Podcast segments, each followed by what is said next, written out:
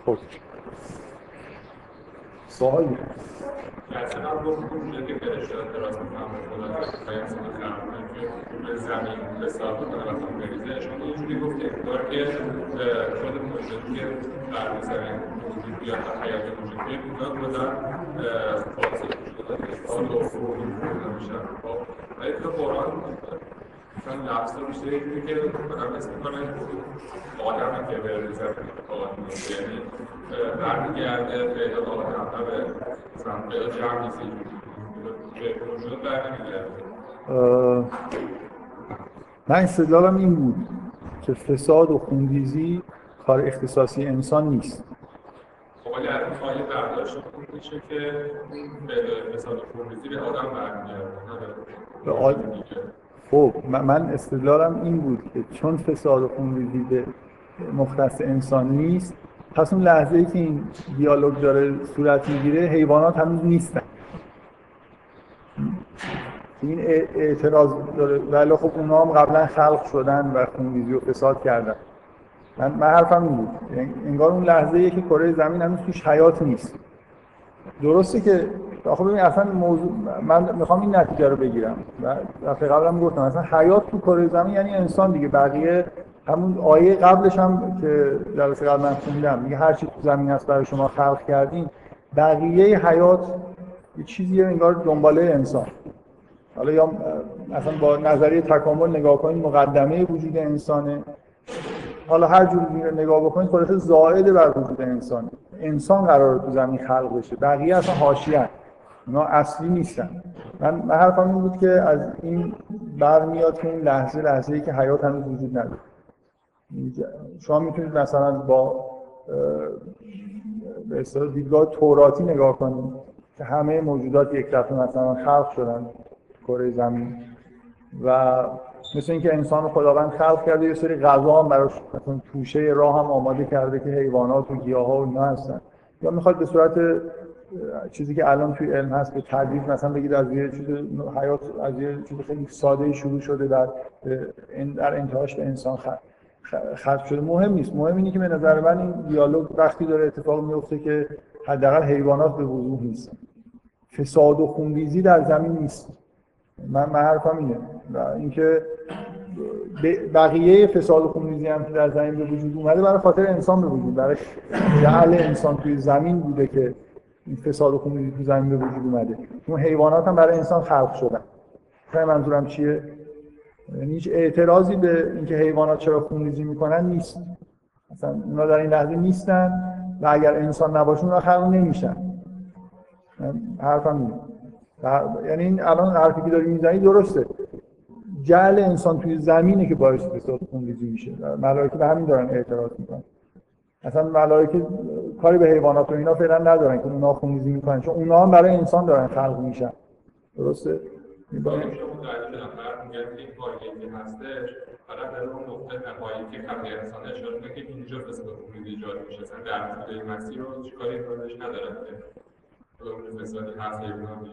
همین که انسان فساد و خونریزی ایجاد می‌کنه کافیه دیگه برای اعتراض. من حرفم نیست که ملائکه به قسمت قبل و بعدشون می‌دونن نمی‌دونن و به اون اعتراض می‌کنن یا نمی‌کنن. ممکنه ملائکه اصلا ندونن که همراه انسان حیواناتی هم خلق میشن و اونا این کارو می‌کنن. درست؟ ممکن ندونن من نمی‌دونم. من فقط میگم که اون لحظه نیستن اینا. فساد و خونریزی تو کره زمین نیست. بنابراین حیوانات نیستن. من نتیجه از زمانی گرفتم و اینکه این با اینکه همه چیز برای انسان خلق شده تو کره زمین کاملا چیز می‌کنه وقت داره. یعنی سازگاره. اینکه انسانی که به هر حال فساد خونریزی رو داره تو زمین میاره. بقیه چیزا هم در واقع چیز هم دیگه. لوازم جانبی انسان. اونا هم فساد خونریزی اگه می‌کنن در واقع یه جوری اطرافیان انسان حساب میشن. اون لحظه هم وجود نداره. من فقط یه چیز زمانی گفتم به نظر من فکر می‌کنم استدلال درسته. که قبل از حتی آغاز شاید حیات. یعنی شاید گیاه هم نیستن مثلا. گیاه هم به یه معنای فساد براش معنی داره. حیات اصولا با فساد فساد فساد به معنای اخلاقی نگیر فساد به معنای اینکه یه موجود زنده وقتی مثلا میمیره فاسد میشه. به معنی تباهی وجود داره وقتی که حیات وجود داره.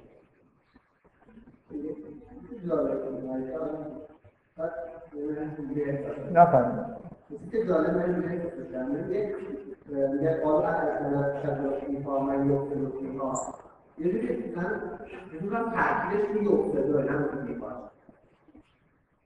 خب. اگه کنیم اینجوری باشه یعنی بیشتر فساد کردن ممکنه نه فساد کردن در زمین نگه بر فرشته ممکن بود که زمین پاک بره فاسد میشه شاید گفتن من گفتم من گفتم فلتر یه تکیل رو عرض کردم که که که داره من, من, من فکر می‌کنم زمین داره تاکید میشه. به دلیل همون تکرار فیها. یه اختلاف من اصلا اینو می‌خواستم بگم نگفتم. که اینجا یه جوری مثل اینکه ملائکه دارن ابراز دلبستگی می‌کنن به زمین حیفه. برای خاطر اینکه فیها تکرار میشه تو آیه. من من از ادبی اینجوری می‌فهمم که اون تکرار فیها که لازم نیست میشه گفت که من یفسد و و یسفک و دماغ حرف از اینی که مثل اینکه زمین خیلی کره بین تمام مثل اینکه بین همه این سیارات و اجرام آسمانی زمین خیلی قشنگه خیلی خوبه. خیلی چیز جالبی توش وجود داره. حیفه مثلا. به نظرم تکرار فیها بدون اینکه لازم نیست که عرض رو بیاری. اشاره به زمین داره میشه دیگه.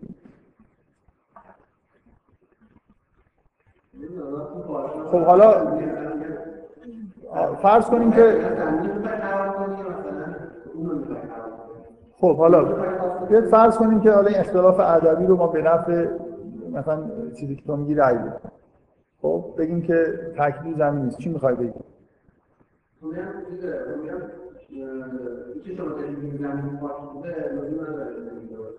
آها او اینجا فساد فساد کردن یعنی می‌خوای بگی فساد می‌خوای بگی فساد و خونریزی بوده اصولا در زمین. بوده. و به چی دارن اعتراض می‌کنن؟ یه جایی که فساد و خونریزی هست خب یکی دیگه هم بره. اونا هم همه مثل رستوران همه دارن هم دیگه رو می‌خورن اینم بره بقیه رو بخورن چه اشکال داره؟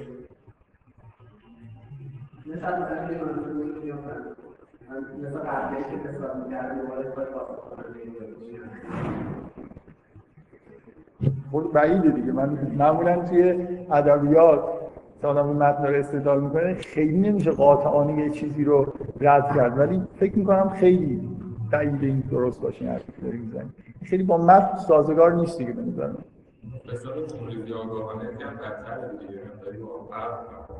آخه اصلا این آگاهانه غیر آگاهانه اینا یه خورده چی دارن بله. یه خود ظاهرا اینجوری هست. که چی؟ یفسد فیها مثلا فعل یفسده خیلی چیز نیست. در واقع فاعلش این کاری انجام میده. از این فعلا نیست که حالت نشون میده این چیز بابش بابیه که متعدی سازه. این لزوما همیشه چیزه اگه یه فعلی به صورت معمول لازم باشه من این باب متعدی میشه حالا این فعل متعدی نیست اما خب چیزه؟ این چیزی کاری داره انجام میشه. به نظر میاد یه موجودی یعنی فاعل داره این کارش خب؟ بعد سخت دمان این کار زشتی به خاطر اینکه واقعا یه خون داره ریختنش که هدر میره یه معنی خیلی منفی تو سخت هست. سخت دمان هست. یعنی خیلی فرق کشتن و مثلا مجبور کردن مثلا سر بریدن این چیه؟ معنی منفی تو خود سخت دمان وجود داره مثلا یه خود اتفاقا یعنی می‌خواد می‌خواد بگید که اصلا در واقع در جهان حیوانات افساد و سخت دما نیست. آره به اون معنی که انسان انجام میده نیست.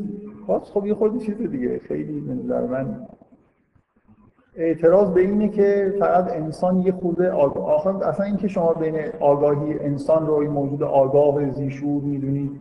و مثلا حیوانات موجودات که انگار مکانیکی دارن کار می‌کنن این که چیز خیلی به نظر من عجیب و غریبیه که یعنی این فاصله ای که این فاصله ای که انسان با حیوانات برای خودش قائله که هیچ نوع انگار شعور و آگاهی برای حیوان قائل نیست و هیچ نوع اختیاری قائل نیست. این خیلی تصور به نظر من عجیب و غلطه و توی چیز هم اینجوری نیست. من به نظر من تو فضای خود قرآن اینجوری نیست. من می‌خوام بگم که در واقع چیزه. اگر حیوانات مثلا میزن برای این نیست که مثلا قدرتشون نشون بدن بیشتر برای اینکه مثلا غذا این می‌خوام بگم جنبه طبیعی داره جدا از واقعا حیوانات اینجوری این کار می‌کنن. نه اینجوری نیست. نه اینجوری نیست. واقعیت اینه که اینجوری نیست. یعنی یعنی حیواناتی هستن که مثلا شکار می‌کنن و بازی می‌کنن با شکاری که از بین بردن. نمیخورنش فقط شکار می‌کنن. شما ندیدید که این نهنگ های قاتل به همین دلیل شاید بهش میگن قاتل یعنی که جوری بیرحمانه شکار می‌کنن چجوری با فوک بازی می‌کنن؟ والیبال بازی می‌کنن. با دومش مثلا می‌زنه پرتش می‌کنه هوا اون یکی هم با دومش می‌زنه. فوکو مثلا خوردن سیر شدن حالا دارن یه دونه هم باش خود باز یا مثلا گربه موشو می‌کشه که نمی‌خوره که. تام و جلو نه واقعا گربه موشو به قصد خوردن نمی‌کشه شکار می‌کنه. من اصلا نمی‌دونم به نظر من کلا اظهار نظرهایی که تو فرهنگ ما همه دنیا در مورد حیوانات هست خیلی همچین چیزه. یه عالم عالم حیوانی دیگه. مثلا یه عالمی که اونا که هیچیه. نه شعور دارن نه آگاهی دارن نه شبا... اختیار دارن نه شباهتی به انسان دارن. یه فاصله عظیمی بین انسان و حیوان وجود داره توی فرهنگ بشری.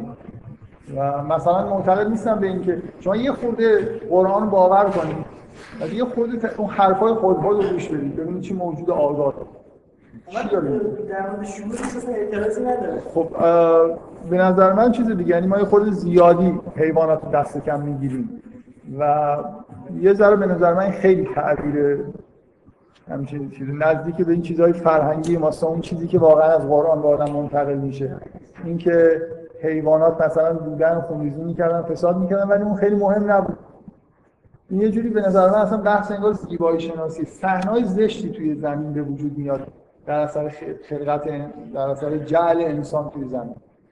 فقط مختص این مثلا این واقعا بذارید من بهتون بگم که یه بار اشاره کردم به این موضوع. مثلا من این فکر اصلا هم چیزایی که می‌خوام بگم من یه خورده از این ناراحتم که چرا روی این قسمت های اول داستان یه چیزایی گفتم و خیلی بحث ایجاد کرده که به نظر من به این محتوای اصلی داستان که من میل دارم بهش برسم زیاد مربوط نیست. یعنی من به نظرم مثلا یه نکته خیلی مهم مسئله تعلیم اسماء تازه امروز داریم می‌رسیم که در موردش صحبت بکنیم یا خیلی چیزایی که بعدا اتفاق میفته این مثلا اینکه جعل خلق نیست یا مثلا تو زمین همه جهان نیست خلیفه دقیقا معنیش چیه؟ خیلی به چیزهایی که من می‌خوام بگم رب نداره. نمی‌خوام بگم مهم نیست. آدم به وقتی یه چیزی رو شروع می‌کنه یه ایده ای داره دیگه. چی دید مهمی هست که مثلا خوبه از این داستان هم بدونم حالا من این خود از اینکه به هر حال داره یه چیزی من واقعا اینکه آیا این لحظه‌ای که این سخنان داره گفته میشه تو زمین کسی هست یا نیست خیلی به محتوای داستان ربط نداره. ولی بذارید من بگم واقعا چجوری این احساس در من به وجود اومده اصلا چجوری این به فکرم رسید؟ من واقعا یه شب داشتم تلویزیون شبکه چهار نگاه می‌کردم برنامه حیوانات یه صحنه شکار خیلی فجیعی نشون داد. خیلی گاهی دیدید صحنه های فجیع نشون میدن. قبلا اینجوری نبود. الان تکنیک های فیلمبرداری پیشرفت کرده و مثلا توی شب صحنه شکار رو فیلم برداری می‌کنن و جزئیات زیاد نشون میدن. این صحنه شکاری بود که کفتار واقعا موجود خیلی چیزیه خیلی زشتیه من. حالا من دارم احساس خودم بیان می‌کنم. از صداش گرفته تا نحوه راه رفتنش و هیکلش همه چیزش یه جوری اصلا موجوده خیلی چیزه خیلی آدم احساس حالا برای من خیلی چیزه احساس بدی داره. یک گوره سر تازه متولد شده رو اینا از مادرش کم کم جدا کردن و مادرم خیلی تلاش می‌کرد که این بچه گوره سر رو بگیره و این تیکه پارش کردن. همش با جزئیات نشون داد. من واقعا احساس این که چیزهای خیلی زشت توی زمین از مورد انسانی هم وجود داره بهم دست داد. اینکه خیلی صحنه زشت و که بچه سعی می‌کرد ببینش مادرش نمیذاش نه گازش گرفته بودن مثلا یه تیکایشو میکندن اصلا. این صحنه خیلی زشتی بود. من به نظر ملائکه اگه به وجود انسان اعتراض می‌کنن به همین هم باید معترض باشه. یه چیزی اصلا تو کره زمین یه پدیده‌های اتفاق میفته که در جهان نیست. یعنی جهان سیارات تو جهانی که مثلا توش اجرام آسمانی نور دارن میدن و همه چیز روشن و حرکت می‌کنن و همه چیز خیلی به نظر شاد و خوب و قشنگ میاد تو زمین یه دفعه فضا تغییر می‌کنه دیگه پر از ماجراهای زشته. و به نظرم تو عالم حیوانات خیلی اتفاقای بد میفته اینا هم می‌خورن تیکه پاره می‌کنن حتی ممکنه برای خوردن نباشه و دلایل. مثلا یه چیز بگم یه نکته مرد سالارانه در مورد یه چیزی که دفعه قبل گفتم. اینکه مثلا شیر نر بچه های شیر نر دیگر رو می‌گیره می‌کشه فقط می‌کشه. که خوردن نیست. در خاطر اینکه تا وقتی که بچه وجود داره شیر ماده آماده جفتگیری نیست. بنابراین هر چیز زودتر بچه بمیره این زودتر آماده جفتگیری میشه. می‌خواد جفتگیری بکنه بنابراین بچه های اون رو می‌گیره می‌کشه. این خب این چیز جالب نیست دیگه. اینجوری شره. به نظر من اونقدر توی جهان حیوانات یا مثلا اینکه کفتار اتفاقا یکی از موجودات خیلی نادریه که بچه ها همدیگه رو می‌کشن. حتی می‌خورن گاهی انگار. یعنی مثلا برادر خواهر یکیش بر... که قوی تره بقیه رو می‌کشه برای خاطر اینکه سهم بیشتری داشته باشه برای خاطر اینکه بعدا مثلا توی چیز باشه دیگه. رو... مثل اینکه رقبای خودش حتی برادر خواهر خودش رو به چشم رقیب داره نگاه می‌کنه. دستشون برسه می‌کشه. خب اینا جالب نیست نمی‌دونم اینا جای اعتراض. به همون دلیلی که وجود انسان از نظر حداقل زیبایی شناسی نه اخلاقی. جای اعتراض برای ملائکه داشت به نظر من حیوانات هم داره این یه برداشت کاملا عاطفیه. یعنی من احساس می‌کنم جهان حیوانات جهان تمیزی نیست. اینکه مثلا تو در واقع یه جوری شر به معنایی که ما احساس می‌کنیم نظر عاطفی یا تعریف شر به معنای فلسفی و اینا رو کار نداره. اون چیز مورد اعتراضی که در مورد انسان وجود داره تو حیوانات هم هست. تو گیاها کمتر. گیاه اصلا خونی وجود نداره خونی ریخته نمیشه ولی صحنه های زشت گیاهی هم داریم مثلا وقتی که اینا فاسد میشن یعنی مثلا فرض کنید مثلا فرض کنید یه جوری گاهی اوقات حالا ممکنه واقعا اینا دلیلش فعالیت های انسان باشه یعنی قبلا وجود نداشته ولی مثلا دریا پر از چیز میشه. گلبک ها میشه کثیف میشه دریا مثلا یه دفعه دیدید میگن تو صحنه‌ای.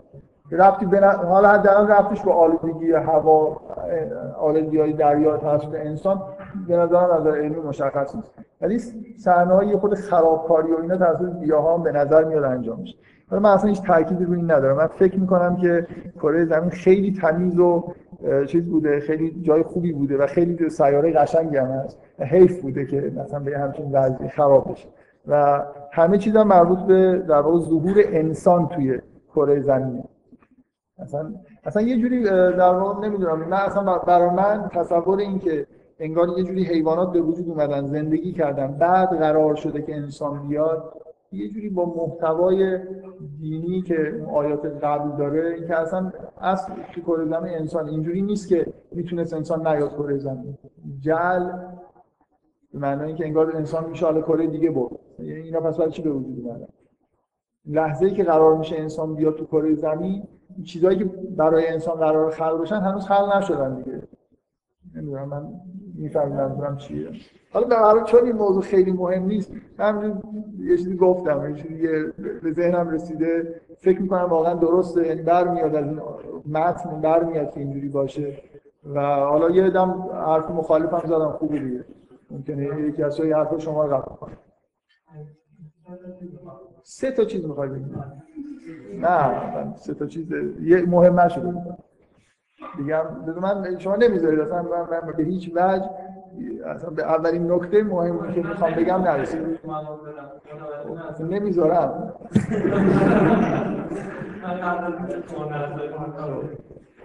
یکی که اون داریم که آره مثلا تو گیاهان دوزار مرمومی میشن فاصل میشن اون فاصل شدن به یخصدون مثلا گیاها رو به یه همچین معنی اگه این معنی بگیریم من هم ندارم ولی این چیزی که چون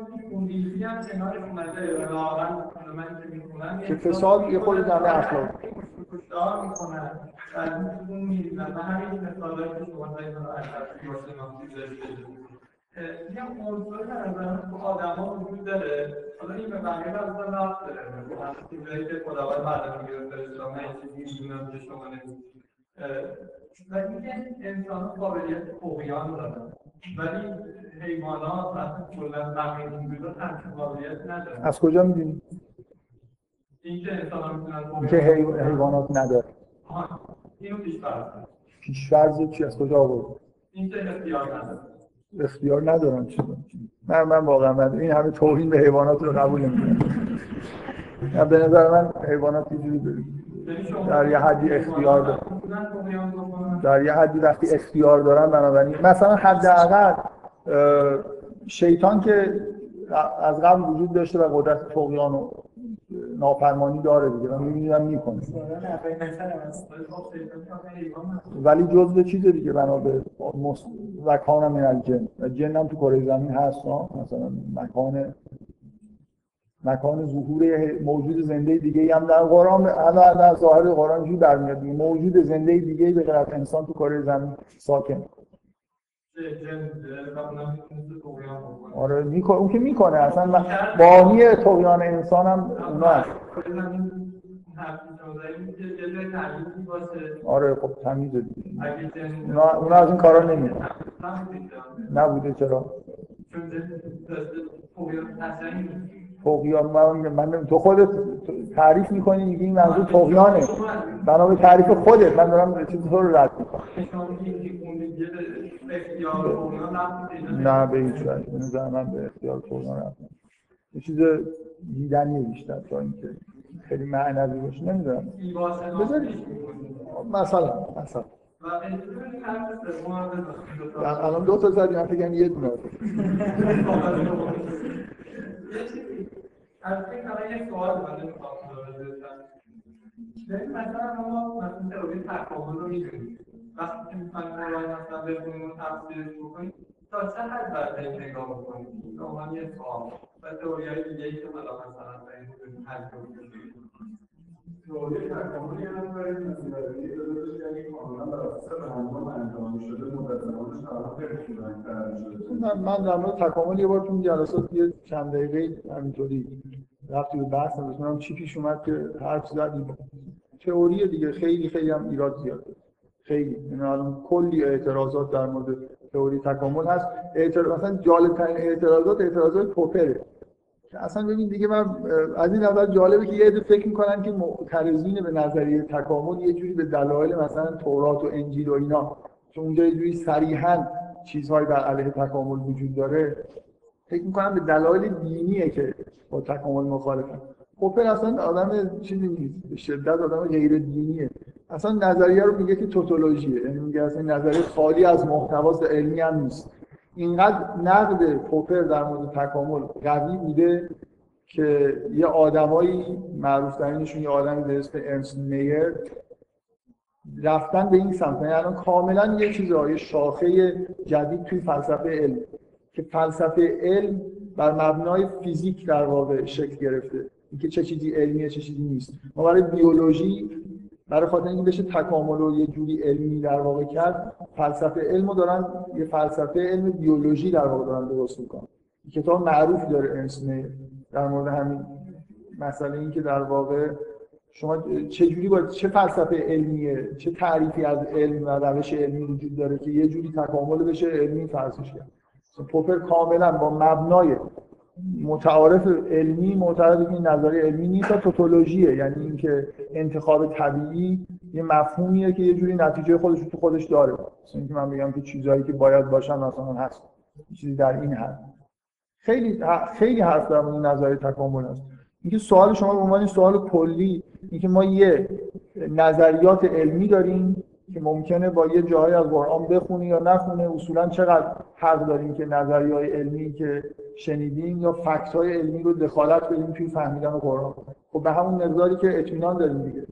یعنی من وقتی یه نظریه مثل نظریه تکامل خیلی زیر سواله با برای من با یه نظریه مثلا فرض کن مثل نظریات توی فیزیک تفاوت داره. یعنی اگه فرض کن مثلا توی نظریه تکامل یه بخشش جمعآوری سنگباره ها و تعیین عمر سنگباره هاست مثلا به نظر میاد که این یه چیز تا حدود زیادی یه فکت علمیه که انسان بعد از بقیه موجودات توی زمین ظاهر میشه. یا موجوداتی بودن که کلا به وجود اومدن منقرض شدن از بین رفتن. در ما اسکلتاشون رو پیدا داریم می‌کنیم. می‌خوام بگم یعنی یه بخشایی از نظریه‌ای که مربوط به تکا... چیزای تکامل خب تثبیت شده است. که یه شاخه‌ای مثلا از موجودات از چیز وجود داره که اینا حداقل از زمانی بعضیا بعد از پستاندارا مثلا بعد از خزندگان ظاهر میشن. مگر اینکه کسی شک بکنه به نحوه تعیین عمر این فسیلایی که پیدا میشه که خب شک و شبهه وجود داره. حداقل در مورد اینکه زمانی که تعیین میشه چقدر درسته خیلی حرف زده میشه میگن که بیش از اون مقداری که بعضی معتقدن که طول عمرها خیلی کمتر از اینیه که الان فرض می‌کنن. مثلا فرض کن از روی فسیلا میگن که عمر زمین نمی‌دونم چند میلیون ساله نمی‌دونم فلان موجودات در چه چند میلیون سال قبل زندگی می‌کردن. بعضیا معتقدن که زمان خیلی داره زیادی محاسبه میشه از نظر علمی اشکال داره. ولی قبول دارید که یه جوری احتمالا ترکیبش درسته دیگه. یعنی حیواناتی که بعد از حیوانات دیگه به وجود اومدن تکامل اصلا نه نه از اینکه فسیلای جوانتری دارن. فسیلای ما هیچ فسیل پستاندار مثلا خیلی قدیمی پیدا نکردن. ممکنه این زمان رو کم و زیاد شدنش. ولی آفرین به یه نسبت. نسبت ها درسته بعیده که مثلا یه دفعه کشف بشه که نه این فسیل های پستاندار از خزنده ها مثلا قدیمی تر بوده ما نمی‌فهمیم یعنی اینقدر تو تکنیک تعیین عمرشون مشکل داشته. خب این سوالتون در واقع برمیگرده به همین چیزی که بحثایی که حوش نظریه قبض و بست شریعت دکتر سروش مطرح شد و اخیرا جالبه توی روزنامه شرق یه دور جدید از چیز شروع شده از بحث ها اطراف این نظریه قبل از این دو تا مقاله از دکتر وحید چاپ شد و بعد از این هم یه تعداد جواب و جواب جواب چاپ شده نمی‌دونم الان هم ادامه داره یا نه تا هفته پیش 5 تا مقاله چاپ شد دیگه ایشون مثلا یه جوری افراطی به نظر من که هر چیز معارف مثلا اصر و دانش و اینا اولویت داره انگار برداشت ما از قرآن یا از متون مقدس. یعنی اگه مثلا یه جایی متن با اون معارف یعنی هیچ وقت صریحا حرفی می‌زنه ولی فضای بحثا مثالا اینجوری ازش برمیاد. که وقتی شما یه چیزی از قرآن می‌فهمید یا از هر متن مقدسی این در واقع یه جوری باید تحت نظریه های پذیرفته شده تو این عصر بهش پرداخته بشه. ایشون میگه که ایشون حرفش اینه که نمی‌تونید این کارو نکنید. یه جوری انگار سعی می‌کنه سعی می‌کنه استدلال بکنه که اصلا ذهن ما اینجوری کار می‌کنه. وقتی مثلا یه مجموعه نظریات تو ذهن ما هست خود به خود اینو اونجوری می‌فهمیم که با اینا سازگار باشه. مثلا. ولی من به نظرم خب یه جوری چیز دیگه مثلا شما شما یه چیزایی از متن می‌فهمید که هیچ کدومش 100 درصد نیست. هیچ وقت نمیشه گفت من معنی این جمله رو دقیقا می‌فهمم. علوم ما هم 100 درصد نیست. آفرین. حالا یه چیزی که با تناقض ایجاد میشه یه آدمی اگه واقعا 100 درصد ایمان داشته باشه که این کتاب هر چی توش هست درسته. و خب طبیعت هم که هست داریم مطالعهش می‌کنیم. حالا یه چیزی اینجا با احتمال مثلا 90 خوبه درصد می‌فهمه. با یه تئوری مثل مثلا فرض کن تئوری تکامل که احتمال خیلی زیادی برای درستش قائل نیست مثلا بالای 90 درصد نیست پایین تره تناقض پیدا کرد. خب تو ذهنش طبیعیه که اینو ترجیح میده دیگه اگه اینجا چیز قاطعی. مثلا اگه من مسیح یهودی باشم تو تورات یه جمله خیلی دقیق نوشته که به نظر میاد که مخالف با نظریه تکامله اگه واقعا معتقدم که اینو درست دارم می‌فهمم خب باید نظر تکامل بذارم. چون اینجا خیلی قاطعانه چیزی گفته شده. برای به نظر من چیز دیگه ترید ترید آف یعنی یه چیزی شما اینجا می‌بینید با یه چیزی از جای دیگه می‌فهمید اینکه چقدر به فهم مستقیم خودتون از طبیعت اعتماد می‌کنید. یا به توصیفی که از فهم از طبیعت اینجا اومده اعتماد می‌کنید بستگی این داره کدوم قوی تره ما واقعا تئوریامون قوت و ضعف دارن. مثلا اینکه کره زمین مسطح نیست دیگه نمیشه گفت تئوریه. هزار یک دلیل به نظر میاد فکر خیلی قاطعی. خب حالا اگه توی این متن یه چیزی نوشته شده باشه که مثلا نوشته شده باشه که زمین کروی نیست یا مسطح کردن یا همچین چیزی باشه که حالا به یه معنای شاید توی تورات اشاره اینجوری بعضیا ببینن خب به نظر من واضحه که نه تنها دیگه اونو باید بذاری کنار یه جوری توضیح خیلی اساسی باید بکنید فقط یه چیزی کنار گذاشتن نیست. یا باید بگی تحریف شده. نبوده. یا باید بگی که تمام مثلا چیزای واقعی حالت تمثیلی دارن که بعضی اینجوری کتاب مقدس رو می‌خونن. اصولا همه چیز تمثیلیه. جو هیچ وقت نمیشه چیز جزء. نمیشه مثلا من بگم که مثلا به فیزیک کلاسیک معتقدم بعد یه اشکالی پیش میاد. مدار عطارد نمی‌تونم توجیه بکنم. انشتن میاد با نظر نسبیت توجیه می‌کنه. من میگم خب من این قسمت رو مثلا مربوط به عطاردش اونجوری توجیه کنم ولی هنوز مکانیک کلاسیک اعتقاد دارم این یه دونه رو یه دونه یه دونه نمیشه. کلا باید ذهنتون از نو ببینید کتاب مقدس رو چجوری خوندید که هیچ بد فهمیدید. یا اشتباه می‌کنید که این کتاب مقدسه یا اشتباه می‌کنید که این کتاب مقدسه که تحریف نشده یا همه چیز تمثیلی شما دارید بیخودی واقعی فرض می‌کنید.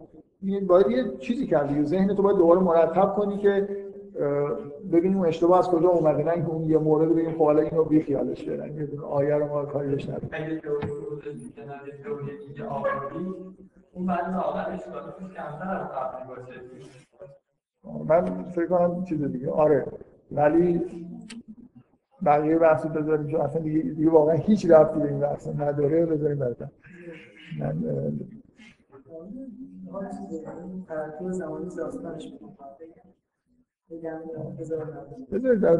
من, من قول میدم که یه چیزایی که خودم می‌خواستم بگم هم نگم یعنی که مساوی بشه می‌خواستم چیزایی یادآوری بکنم. نمی‌دونم. فکر می‌کنم که اینا رو یادآوری نکنم بعدا. جلسه دیگه اگه وقت شد یادآوری بکنم. ب... نه دیگه. من یه خورد منم حرف بزنم. این حرفایی که دلم می‌خواد بزنم. واقعا خیلی اگه مهم یه نفر چیز خیلی اساسی اگه تو این حرفایی که الان زدیم مشکلی هست سوال نکنید اگه چیزای مربوط به خود داستان و چیزایی قبلا گفتیم اشکالی کسی داره؟ بفهم. هم هم به این چیزایی که الان گفتیم مربوط هم به داستان. تا هر دو دفعه دستتون بلند خب.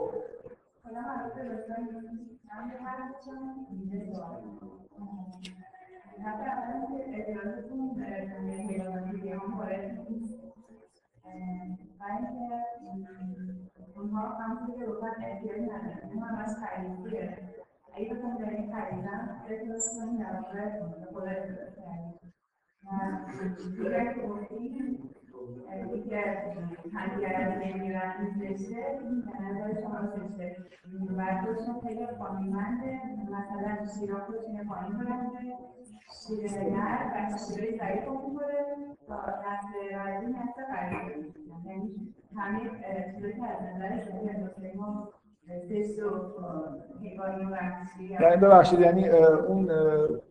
بچه بوده خری که داره تیکی پاره میشه و خورده میشه احساس خوبی داره. یا مادرش مثلا. مثلا کفتارا کفتارا میگن که خب ما داریم به قانون عمل می‌کنیم. چرا اینقدر اعتراض می‌کنیم؟ چرا اصلا اینقدر سعی می‌کنیم که خب؟ ببینید بذارید من این حرفی که دفعه قبلم این مسئله پیش اومد توی کلاس. این مسئله شر به نظر من این مسئله عاطفی نه این مسئله فلسفی. تمام جورایی که سعی کردن مسئله شر رو تبدیل به مسئله فلسفی بکنن مثلا یه جوری به یه سوالها و جوابهای خیلی ربطی منجر میشه. مثلا فرض کنید دفعه قبل همین بحث شد که شر در واقع خارج شدن از حد اعتدال و ما چیزی به معنای خارج شدن از حد اعتدال نداریم. مثلا حداقل در دنیای حیوانات مثلا نداریم بنابراین شری وجود نداره. اصلا تعریف شر این نیست. مسئله شر به نظر من این مسئله عاطفیه. قابل صورتبندی فلسفی هم نیست. هر کی سعی می‌کنه این کارو بکنه صورتبندیش اصلا در واقع اشکال داره. جوابایی هم که جوابای اون صورتبند صورت مسئله ها درستن. ولی جوابای مسئله شر نیستن. مسئله شر اینه که آدم آدمیزاد مثلا به خداوند معتقده یه اتفاق خیلی بدی میفته احساس بدی بهش دست میده و احساس می‌کنه که اگه مثلا این خدای عادلی بود نباید اینقدر اتفاقای بد میافتاد. بعدم یعنی نامطلوب یعنی یه چیزی که آدم مثلا فرض کنید دوچار رنج و هرمان میشه مثلا یه موجوداتی یه جایی مثلا بچه های تازه متولد شده توی شهر بم مثلا له میشن و اینا به نظر ما یه جوری چیز میاد. با عدالت مثلا سازگار نیست. عاطفیه. قابل صورتبندی به نظر من نیست. یعنی یه تلاش مذبوحانه که یه سعی می‌کنن مسئله شر رو تبدیل به مسئله فلسفی بکنن. بعد هر صورت مسئله ای هم که تولید می‌کنن یه جوری جوابشون میدن. مثلا آدم های فیلسوف های مذهبی یکی از کاراشون اینه صورتبندی های جدید مسئله شر رو جواب بدن. شما کاملا دارید یه جوری با همون صورتبندی های فلسفی متعارف حرف می‌زنید. اینکه یعنی مثلا فرض کنید قانون هایی وجود داره این قانون ها مثلا نقض نمیشه. شر اینه که قانون ها نقض بشه. کی میگه شر اینه که قانون ها نقض بشه؟ مثلا قانون های فیزیکی داره اجرا میشه وقتی که بم میلرزه و بنا به قوانین فیزیکی این خونه ها سر مردم خراب میشه دیگه. اونا هم چون بدنشون مقاومت نداره له میشه.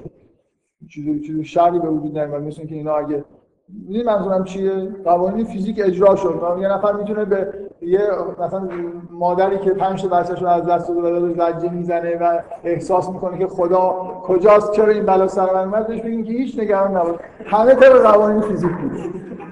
این قانع کننده نیست منظورم چیه؟ یه چیز عاطفی رو سعی نکنید تبدیل به مسئله منطقی عقلانی بکنید و بعدم جوابش بدید. من می‌خوام بگم مسئله مسئله شر مسئله فلسفی نیست. و با صورتبندی فلسفی درستی نداره. بنابراین جواباش هم جوابای قانع کننده برای آدمی که تو شرایط عاطفی نیست مسئله عاطفیه. به نظر من اصلش اینجوریه.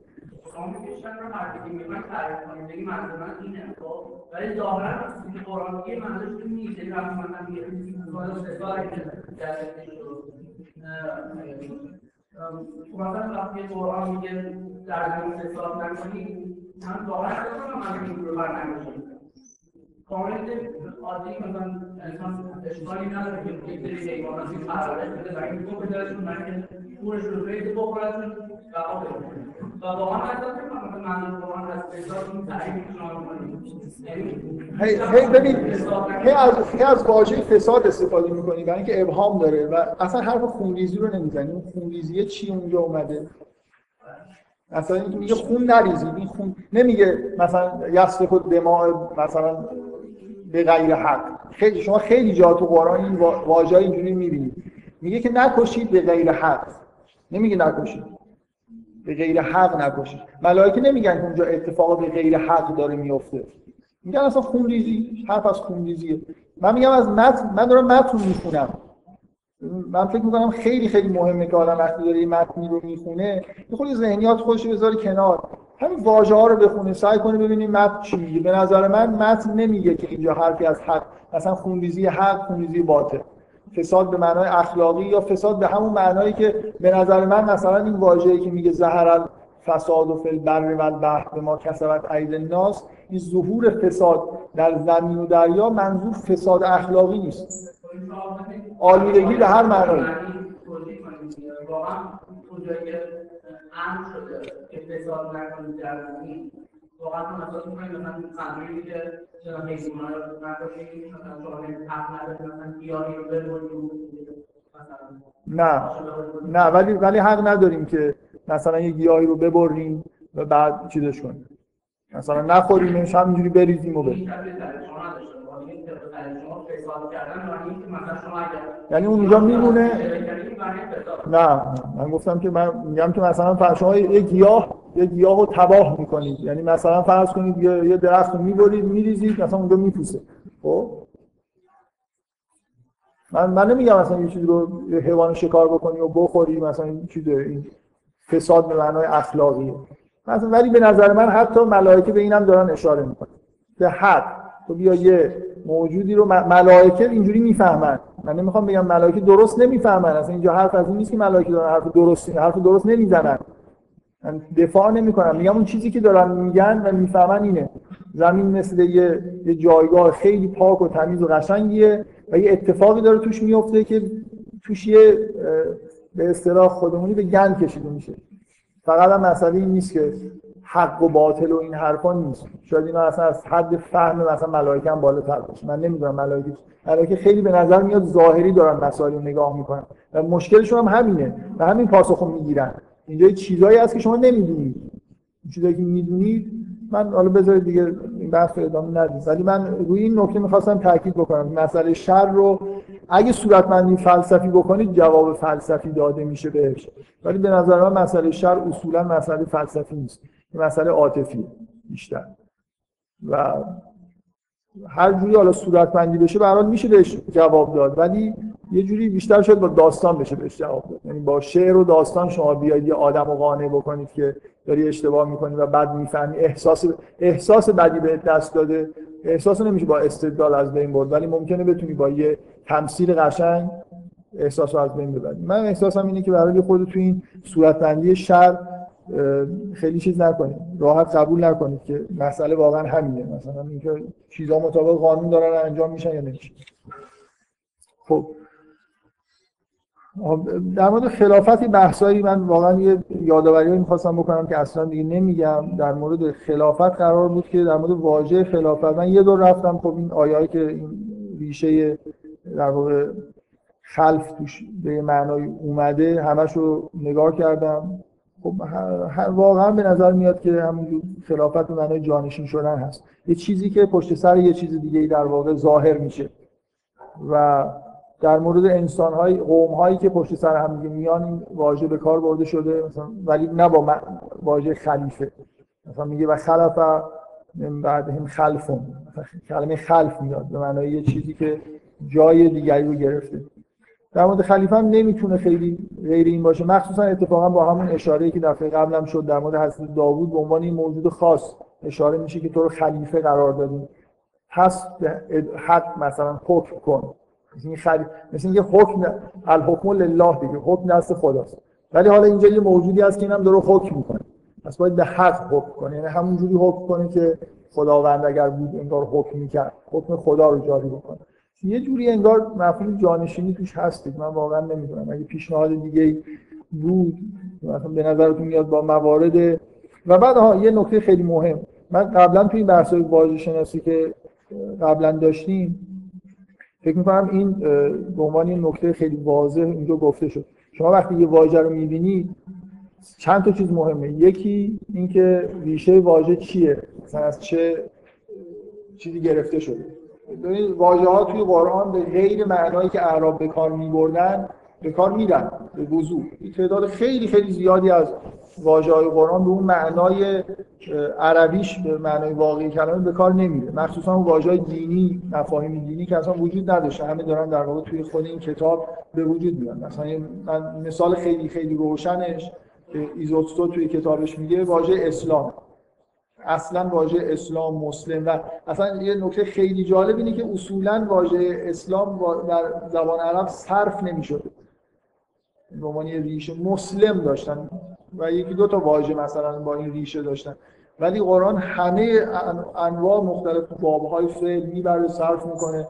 و واژه رو می‌سازه دیگه. در واقع با بکار بردنش واژه اسلام توی خود این قرآن به عنوان مفهوم دینی ساخته میشه. در وقتی که مسلم گفته میشه دیگه اون مسلم به معنی که عرب به کار می‌برد مطلقا نیست. یعنی که مسلم به شدت اینطوری که ایزوتسو میگه واژه‌ای که معنی منفی داره. یعنی آدمی که مثلا تو سرش بزنی مال خودشون میده کسی که تسلیم زور میشه. در حالی که توی قرآن اسلام مسلمی که از عالی ترین صفات مثلا اخلاقی انسان. من یک یه چیز مهم اینه که واژه ریشش در واقع چیه؟ یکی اینکه به کاربرداش توی قرآن نگاه کنیم خب؟ و اگر یه واژه اصلا تو قرآن کاربرد وصلی نداره بیشترین چیزی که به نظر می‌رسه اولین چیزی که باید سراغش بریم اینه که این واژه در زبان عرب به چه معنا بوده؟ چون وقتی که شما وقت ندارید که این واژه رو بسازید با کسرت استعمال بنابراین احتمالا دارید به همون معنایی به کار می‌برید با احتمال خوبی به اون معنایی به کار می‌برید که عرب به کار میبرده دیگه من می‌خوام بگم که خلیفه دو جا بیشتر به کار برده نشده. اگه یه نفر بخواد معنی خیلی عجیبی خلیفه رو دقیقا عرب به معنای جانشین به کار می‌برد. مثلا به جانشین پیغمبر خلیفه می‌گفت. گفتن دیگه. خلفای خلفا جمع خلیفه است و از همون بعد به اسلام در ما اینو دیگه به عنوان سند زبانشناسی خیلی معتبر داریم که خلیفه به چه معنایی در عرب به کار میاد به معنای جانشینه مثلا مثل اینکه یه نفر حاکم رفته و حالا داره کسی جانشینش میشه. بنابراین خیلی بعیده یه نفر بتونه بگه که این واژه معنی دیگه ای داره و بعد در قرآن هم زیاد به کار نرفته. اونقدر به کار نرفته که ساخته شده باشه معنیش. شما وقتی می‌خواید این واژه رو بسازید لازمه که به اندازه کافی استعمالش بکنید مگر اینکه ناگهان در یه جایی استعمالش بکنید که خیلی خیلی با معنای مثلا عربیش فوق العاده اختلاف داره. یعنی اصلا اون معنی عربی دیگه نمی‌خوره به این جایی که استعمال شده. و بنابراین همه می‌فهمن که اینو به اون معنا استفاده نمی‌کنه. بعد با استفاده از ریشهش و اون یه دونه استعمال ممکن شما بتونید معنی خوبی برای واژه پیدا کنید. حالا به من خیلی بعید می‌دونم که در مورد خلیفه بشه. حرفی غیر از اینی که متعارف زد یعنی این چیزی که همه میگن. معنای جانشینه. جانشین شدنم یه جوری در واقع انگار یه زواهری توی این جایی که بشر داره زندگی می‌کنه و کارهایی که می‌کنه یه زواهری وجود داره که خدا توش دیده نمیشه.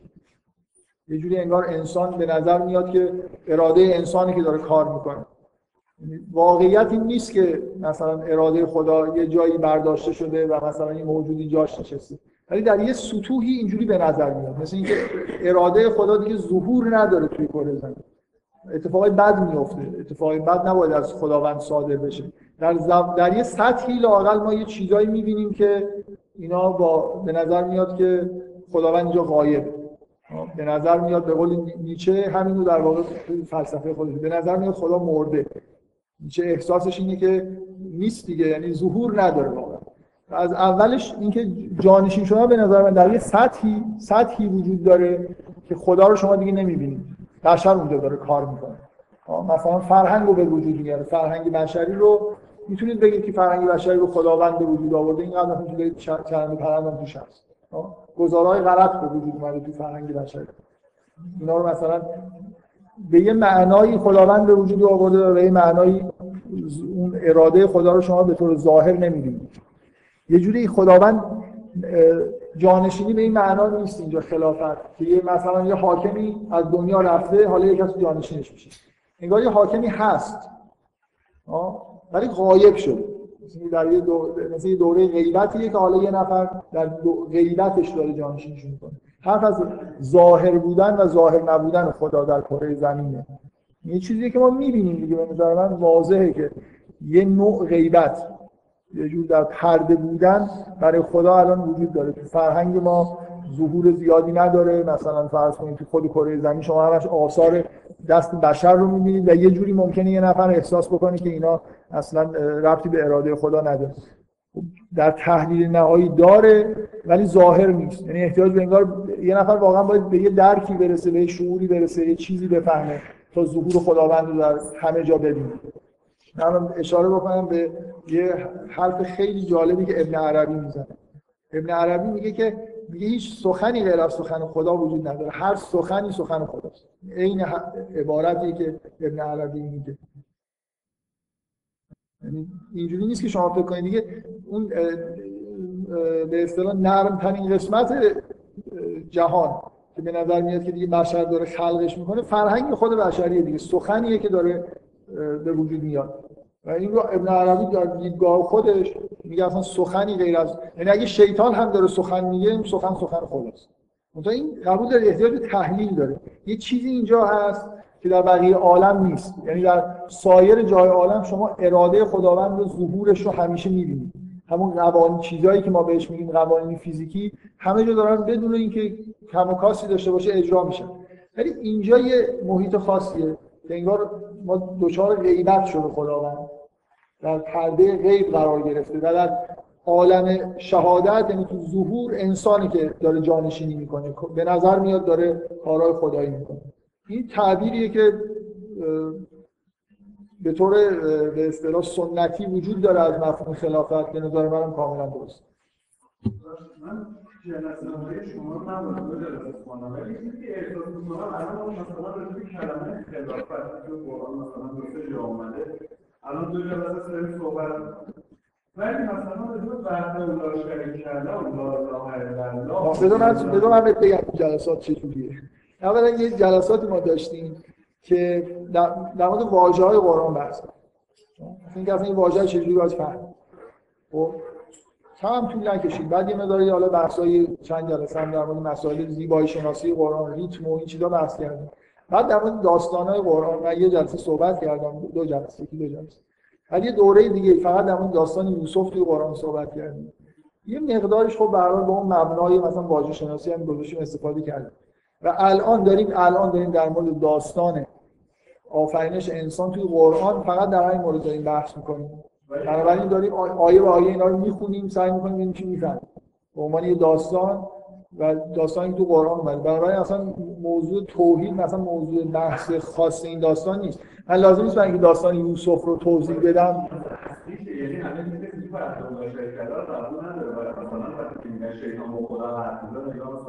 که خدا رو صندلی نشسته شیطان هم دلش نشسته شیطان در نمیگه ببین برای فهمیدن این داستان فهمیدن حداقل بخش عمده از این داستان خیلی لازم نیست یه نفر مثلا وحدت وجود بدونه یا تصور خیلی درستی از توحید حتی داشته باشه.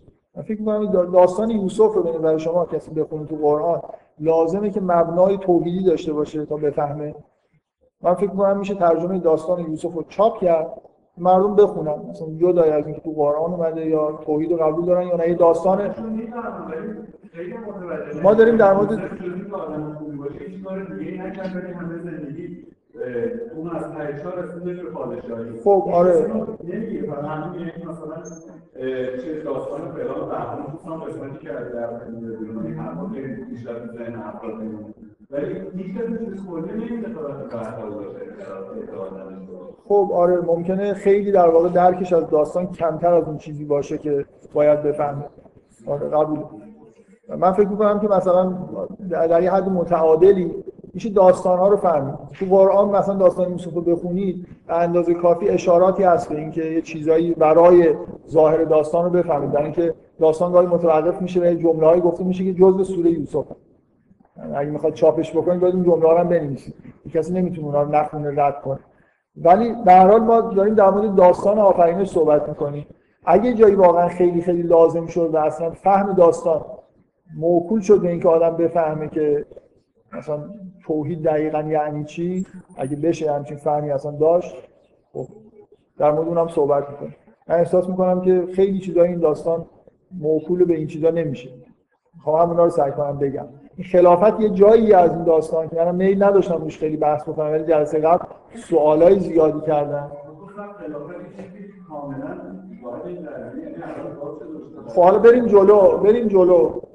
اگه دیدید باز نشدن این مسئله مانع از این میشه که ما بفهمیم تو این داستان چه اتفاقایی داره میفته خب بعد تذکر بدید شما پیش, پیش چیز نکنید پیش فرض نکنید که لازمه که برای فهمیدن همه قرآن فهمیدن توحید لازم هر چقدر یه نفر توحید کمتر بفهمه قرآن کمتر میفهم قطعا. من دارم میگم من یه ذهنیتی دارم یه چیزایی می‌خوام از این داستان بگم. این چیزایی که به نظر من اون چیزایی که من می‌خوام بگم آره ربط زیادی مثلا به درک خیلی عمیق توحید نداره. خب؟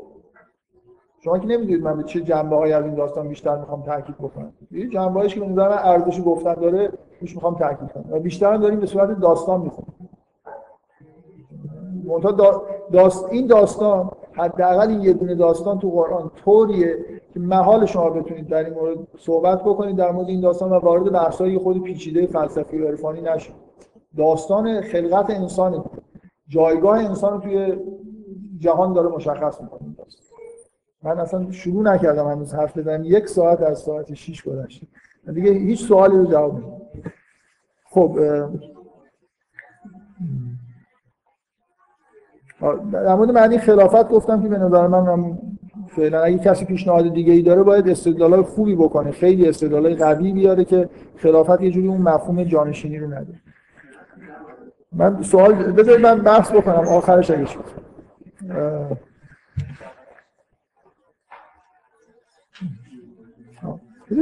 اولین نکته ای که به نظر من نکته خیلی خیلی اساسی این داستانه که باید خیلی در موردش تاکید کرد اول اینجا در واقع پا... همین شروع پاسخ خداوند دیگه انسان چرا داره خلق میشه؟ داره اشاره میشه به اون ویژگی که ویژگی اصلی و ارزشمند انسان.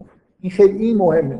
من در واقع این داستان رو می‌خوام در جهت اینکه یه خود انسان رو بشناسیم به عنوان موجودی که با بقیه موجودات فرق داره و ارزش داره اینجوری نگاه کنیم چی در مورد انسان می‌فهمیم از این؟ داستان اولین نکته که مهمترین انگار مهمترین نکته زندگی بشره و خلقت بشری اینه که خداوند به انسان اسماء رو یاد میده و تاکید می‌کنه و علم الادم اسماء کل همه موجودات انگار اسم بلدن تا یه حدودی اسامی رو بلدن.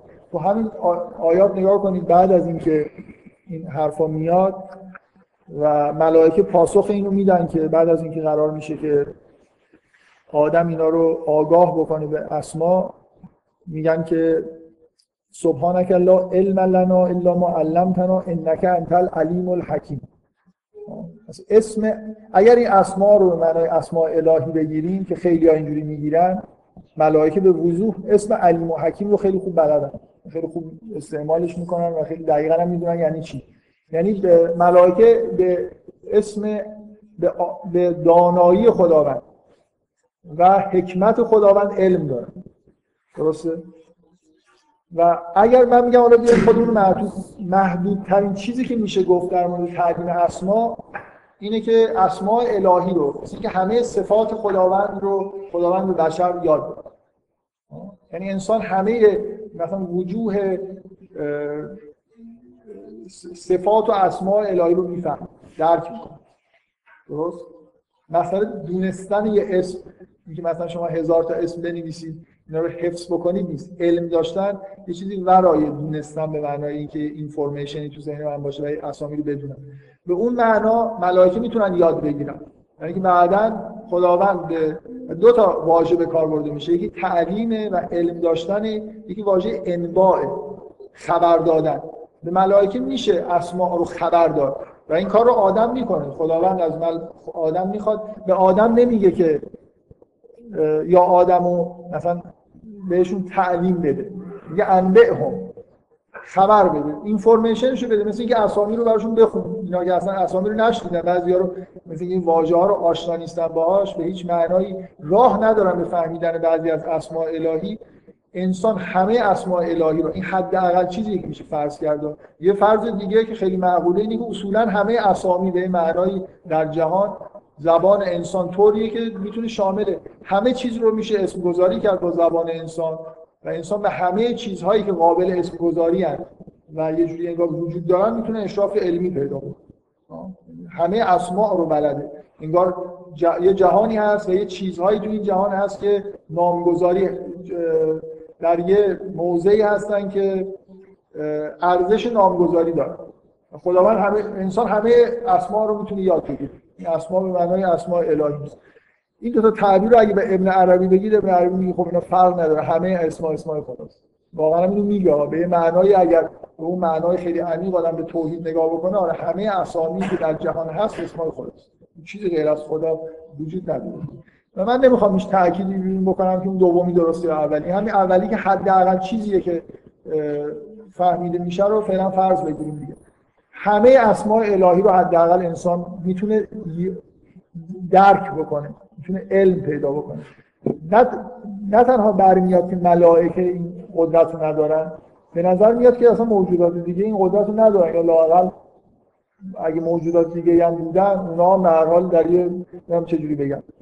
موجودات خاص موجودات معدودی هستن که همچین قابلیتی دارن که انسان یکیشون ممکنه قبل از انسان یا بعد از انسان موجودات شبیه انسان خلق شده باشن یا همین الان هم وجود داشته باشن اونا هم موجودات خاصی. انسان به این دلیل برتری داره و یه برتری خاص داره نسبت به حداقل ملائکه که ملائکه قدرت درک همه اسماء الهی رو ندارن و انسان داره. انسان می‌تونه تعلیم اسما در مورد انسان. و, و بعد ملائکه حتی این رو نمی‌فهمن که نمی، نمی‌تونن بفهمن. یعنی از جوابشون پیداست.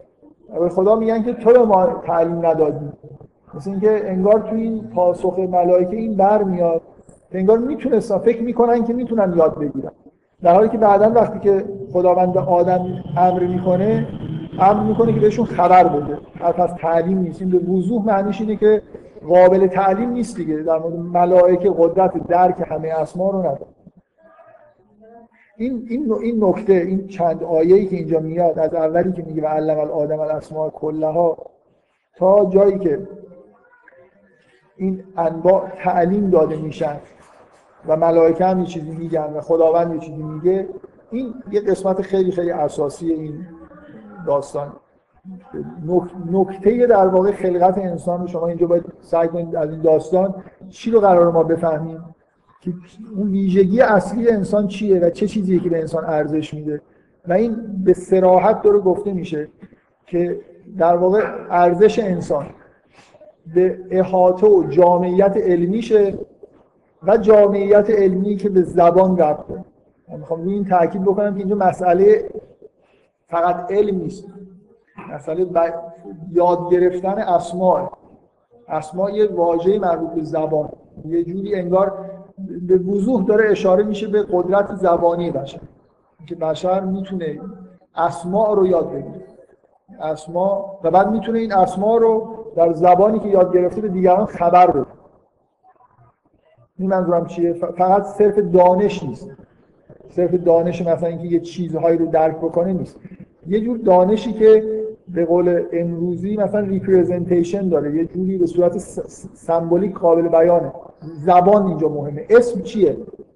اسم یه چیزی وجود داره یه حقیقتی وجود داره. ممکنه من یه حقیقت رو درک بکنم ولی نامی روش نذارم. می‌فهمید منظورم چیه؟ مثلا قطعا حیوانات خیلی چیزا رو درک می‌کنن حس می‌کنن. ولی در حدی نیست که مثلا زبان پیچیده ای ندارن که روی هر چیزی که می‌فهمن نام بذارن. بعد بتونن اینا رو مثلا در این گزاره های بیان بکنن. چیزی که در مورد انسان داره گفته میشه فقط حس کردن و فهمیدن و علم داشتن نیست. علم داشتن که به سطح نامگذاری می‌رسه به سطح زبان می‌رسه. من, من برداشتم. این چیزی که در مورد بشر داره گفته میشه صرف یه علم خاموش نیست. یه علمیه که به زبان می‌تونه بیاد. در می‌تونه توسط زبان یعنی چی؟ زبان یعنی مثلا مجموعه چیزای سمبولیک که شما می‌تونید حالا اون چیزایی که درک می‌کنید بیان بکنید. مثلا می‌تونید دیگران رو آگاه بکنید. کاری که بشر در مورد ملائکه انجام میده. بشر در واقع می‌تونه درک بکنه و می‌تونه درک خودش رو بیان کنه. بذارید من یه بار از یه جای دیگه قرآن کمک بگیرم که اول سوره رحمان. میگه الرحمن علم القرآن خلق الانسان و علمه البیان. مسئله صرفا تعلیم دادن نیست. چیزی که انسان تعلیم می‌گیره بیان کردن. ویژگی بارز انسان صرف دونستن نیست. دونستنیه که ممکنه خیلی یا خیلی چیزا رو بدونن ولی واجد یه ویژگی نباشن که بتونن اینا رو بیان بکنن مثلا به دیگران اطلاع بدن. انسان ویژگیش فقط دانایی نیست. دانایی که منجر به بیان میشه. زبان انسان اینجا. یعنی اصلا این این تاکید روی تعلیم اسماء اسم داره یاد می‌گیره. انگار زبان داره یاد می‌گیره. داره یه زبان پیچیده رو یاد می‌گیره انسان که می‌تونه باهاش همه چیز رو که چی داره درک می‌کنه بیان می‌کنه من من می‌خوام بگم که این قسمت داستان یکی از مهمترین چیزها در مورد انسان داره اینجا گفته میشه و اونم در واقع اشاره کردن به زبان. اشاره کردن به احاطه جامعیت علمی و علمی که توی یه زبان قابل بیان. این واقعیتی که در مورد انسان وجود داره. من من خودم از این چیزایی که اینجا گفته میشه اینجور نتیجه می‌گیرم. ویژگی خاص انسان که علیرغم یه سری فسادها و خونریزی‌ها و هزار تا چیز زشتی که اطرافش میگذره همچنان این موجود قابلیت خلق شدن رو داره و میشه در کره زمین آزادش گذاشت تا حدودی اینه که یه قابلیتی داره که خیلی کمیاب. من همینی که من دارم میگم. جامعیت علمی می‌تونه همه اسما رو همه چیز رو یاد بگیره و همه چیز رو به صورت اسم یاد بگیره. خب. بفهم چیزای مشابه هم اسم کلمات یعنی استفاده مشابه هم هست من همش نمی‌دونم مثلا یه جایی هست که صفات انسان یه کلمه خدا یا مثلا این عبارتی که میگم یه در کلمات و کلمات یعنی چه ربطی به این بحث نداره. من یه بارم توی کتاب توی این کلاس یه جایی در مورد این واژه کلمه در مورد عیسی صحبت کردم. در واقع کلمات تش... تشریعی نیستن کلمات هستن. که عالم تشریع و تکوین با هم دیگه یه جوری به موازات هم دیگه انگار وجود داره. من یه بار واقعا در مورد اینکه چرا واژه کلمه در مورد عیسی به کار برده میشه حرف به این داستان به این داستان قبول داری؟ سوالت هیچ ربطی به این داستان نداره. کلمه با اسم فرقش چیه؟ چون کار مهمه. مثلا اون اسمی که شما دارید از اسم این من کلمه دارم. نه نه در, در قرآن. ببینید مثلا به این چیزی که من قبلا باز در موردش صحبت کردم به این جمله حضرت یوسف یادتون بیاد. میگه که میگه, میگه اینا اسمایی هستن سمیتموها انتم و آبان دقیقا به معنی اسم بذاره. یعنی اصلا چیزهایی که وجود ندارن رو بشر می‌تونه براشون اسم بذاره. همه من اون جلسه گفتم که این خیلی نکته عمیق و مهمیه. اینکه در واقع بشره که یه چیزی که وجود نداره می‌تونه موجود فرض کنه و می‌تونه براش اسم بذاره می‌تونه عبادتش هم بکنه. خب؟ اینکه اسم در واقع تو قرآنه که جانشینه همون چیزی میشه که ما بهش اسم میدیم. کلمه مثلا در مورد خود حضرت عیسی به کار برده میشه این شباهتی به کار برده ما از کلمه نام نداره. ما نامگذاری که می‌کنیم به همون معنایی که من می‌خوام بگم اسم تو قرآن همون چیزیه که ما بهش میگیم اسم بهش میگیم نام. برای اشیا مفاهیم نام می‌ذاریم. اینا رو در واقع یه جوری انگار یه سمبولی در واقع اختراع می‌کنیم که اشاره بکنه به یه چیز. این دقیقا چیزی که الان تو فلسفه بهش میگن representation به عنوان یه خاصیت اصلی ذهن انسان. انسان می‌تونه بازنمایی بکنه.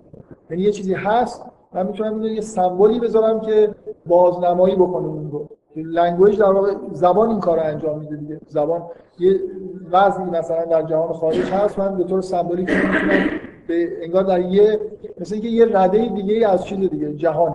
یه جهان موجود داریم ولی جهان بازنمایی شدن بود. اسما در واقع به همون معنای تو قرآن اسم داره به کار میره فکر کنم ما به کار می‌بریم. ولی کلمه اینجوری نیست.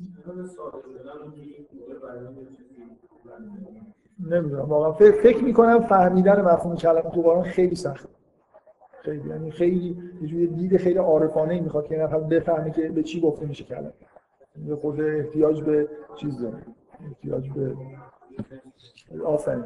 پیدا کردن من چرا اینقدر سوال می‌کنم؟ حرفی نزدم من بذارید من خود حرف بزنم. من فکر می‌کنم که یه چیزای خیلی جزئی گفتم. واقعا یعنی همه چیزایی که تا حالا تو این کلاس گفته شده که جلسه سوم داره تموم میشه از من به اندازه یه رو نیم ساعت حد اکثر وقت باید براش میذاشتیم ارزش تازه به نظر من بحث داره شروع میشه. ما قراره که من دارم سعی می‌کنم که جهان انسان رو انسان رو به عنوان موجود توی این جهان از توی این داستان آفرینش بفهمیم چی می‌فهمیم؟ در مورد ویژگی های خاص انسان نحوه زندگیش که مثلا آیندهش چجوریه؟ چه می‌دونم؟ چه چیزایی در مورد انسان؟ این این داستان به نظر من اینجوری داره انسان رو تعریف می‌کنه. جهان انسان رو و انسان رو به عنوان یه موجود توی جهان داره تعریف می‌کنه. و شما نمی‌ذارید من در مورد انسان چیزی بگم. اولین چیز و مهمترین چیزی که تو این داستان هست مسئله اشاره به اینه که ارزش انسان به یادگیری علم به اسما.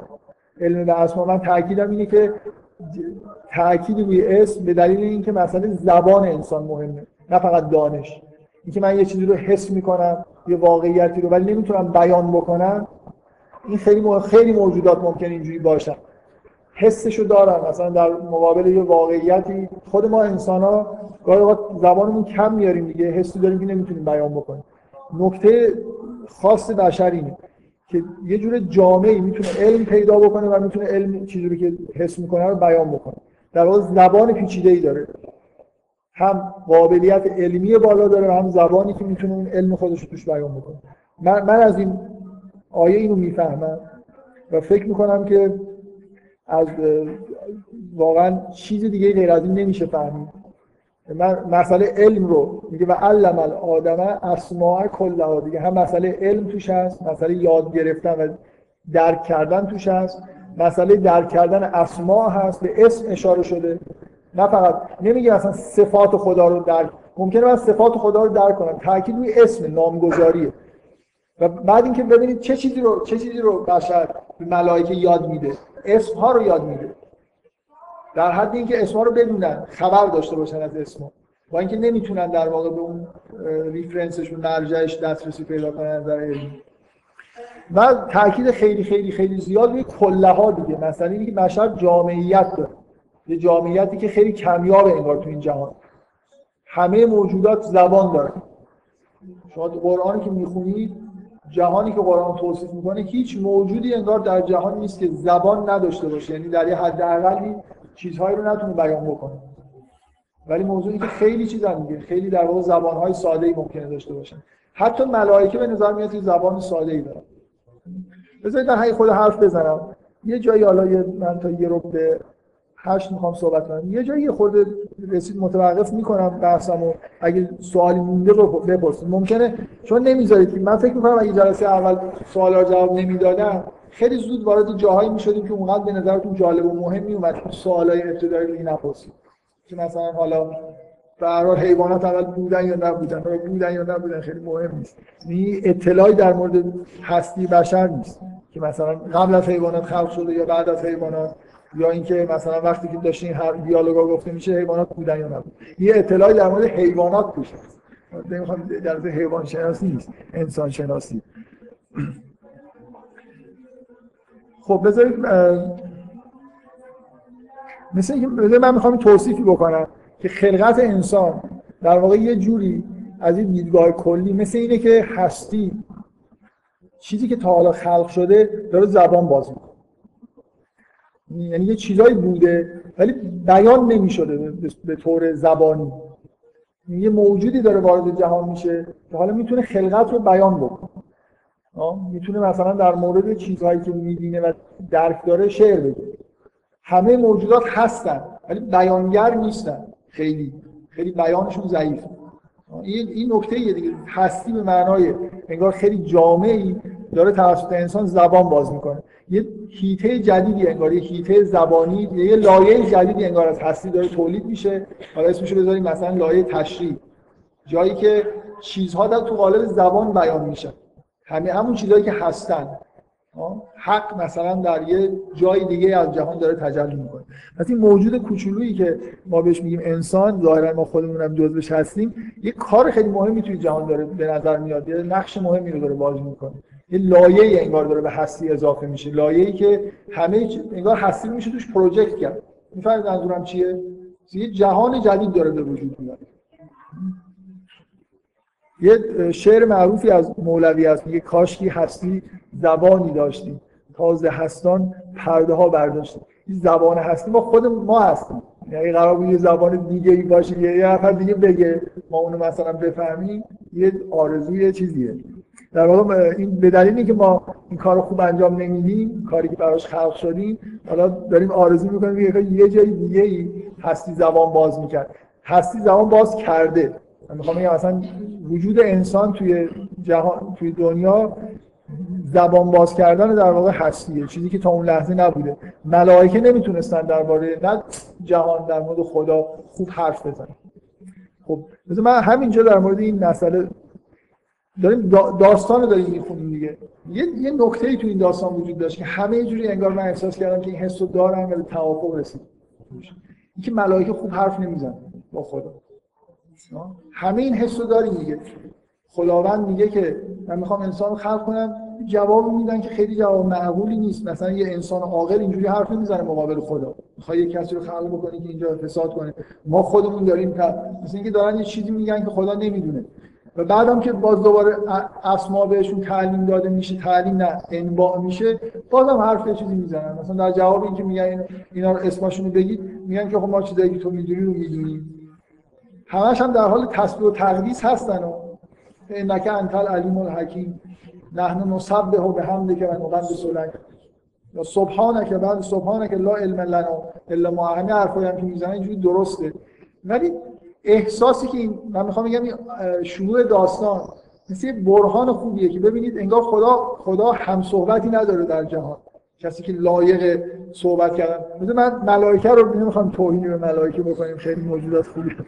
خیلی به ما خدمت می‌کنن در حال نباید حرف بدی در موردشون بزنیم من میگم به عنوان تمثیل شما یه غلام خیلی زیباروی مطیع خیلی خیلی مثلا که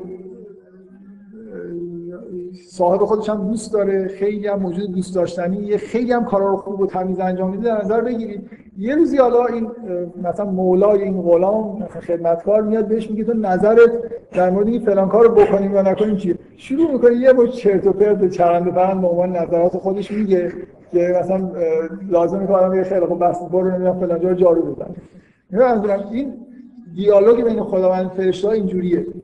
فرشته ها موجوداتی نیستن که در از هم صحبت خدا بتونن بشن.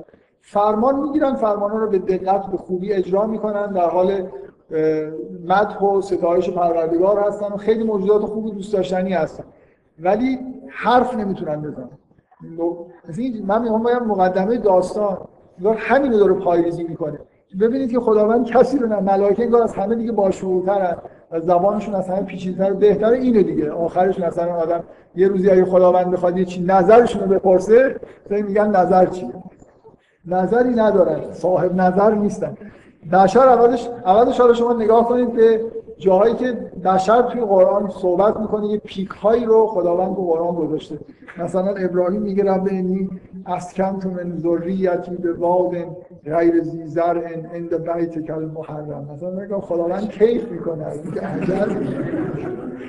چی چقدر قشنگ داره حرف می‌زنه. چقدر پیچیده چقدر جالب. هر جایی که تو قرآن هر جایی که می‌بینید چقدر تو قرآن دعاهای بشر و کلام بشر هست. یعنی که بشر خوب صحبت می‌کنه خوب بیان می‌کنه. مثلا احساس خودش رو چقدر خوب بیان می‌کنه.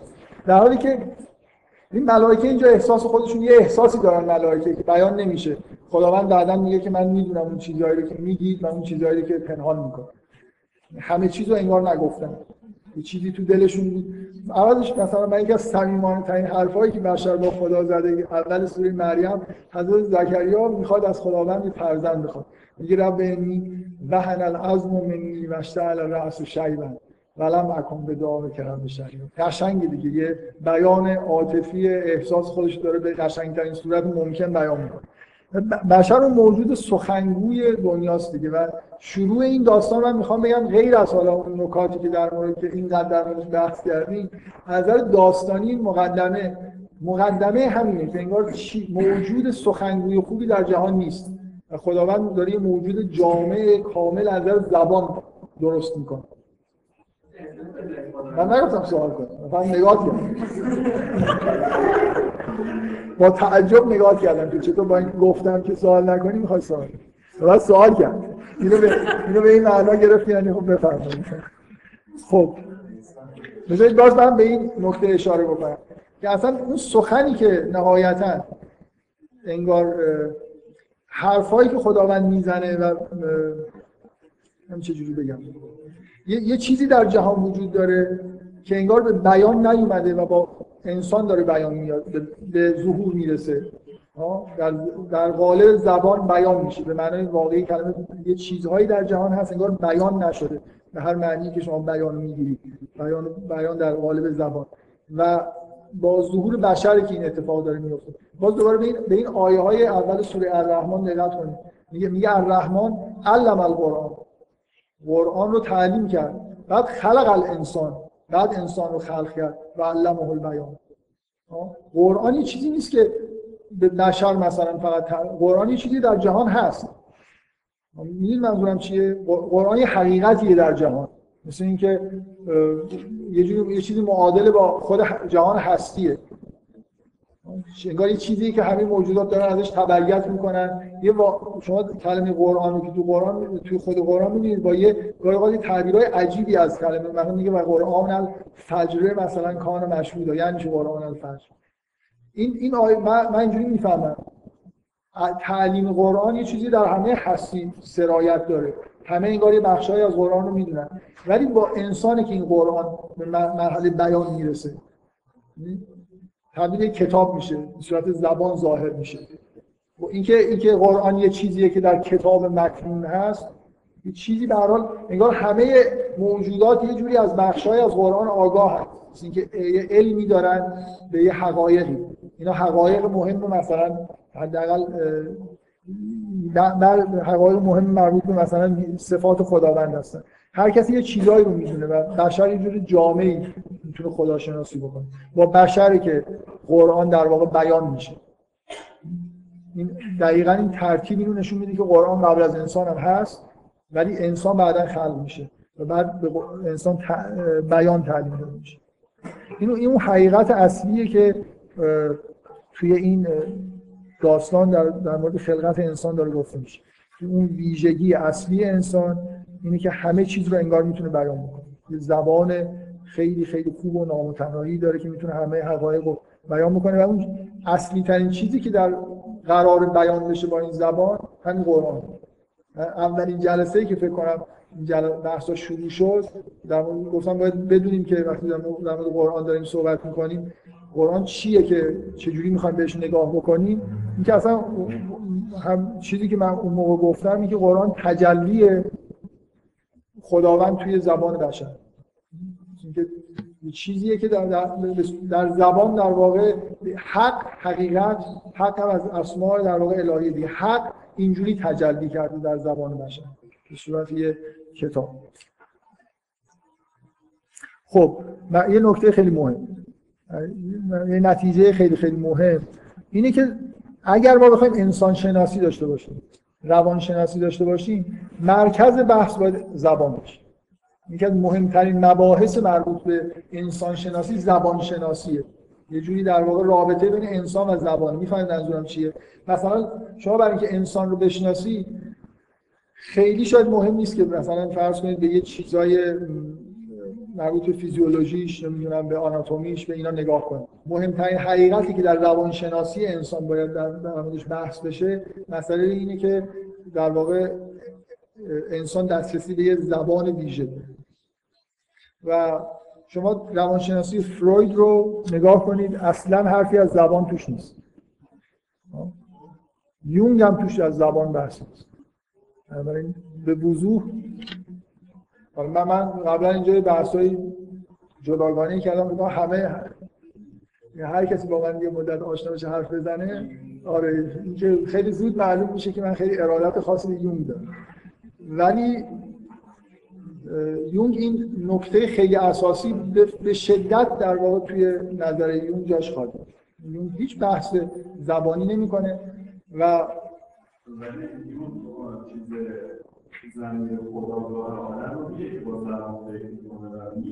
همه میگم. نه یه نفر هست. من می‌خوام من دارم, دارم بهتون خبر میدم که یه نفر هست که تئوری فروید رو برداشته و با مرکز قرار دادن زبان. در واقع روانشناسی روان کاوی در واقع به وجود آورده. این آدم آدم خیلی خیلی مهمه.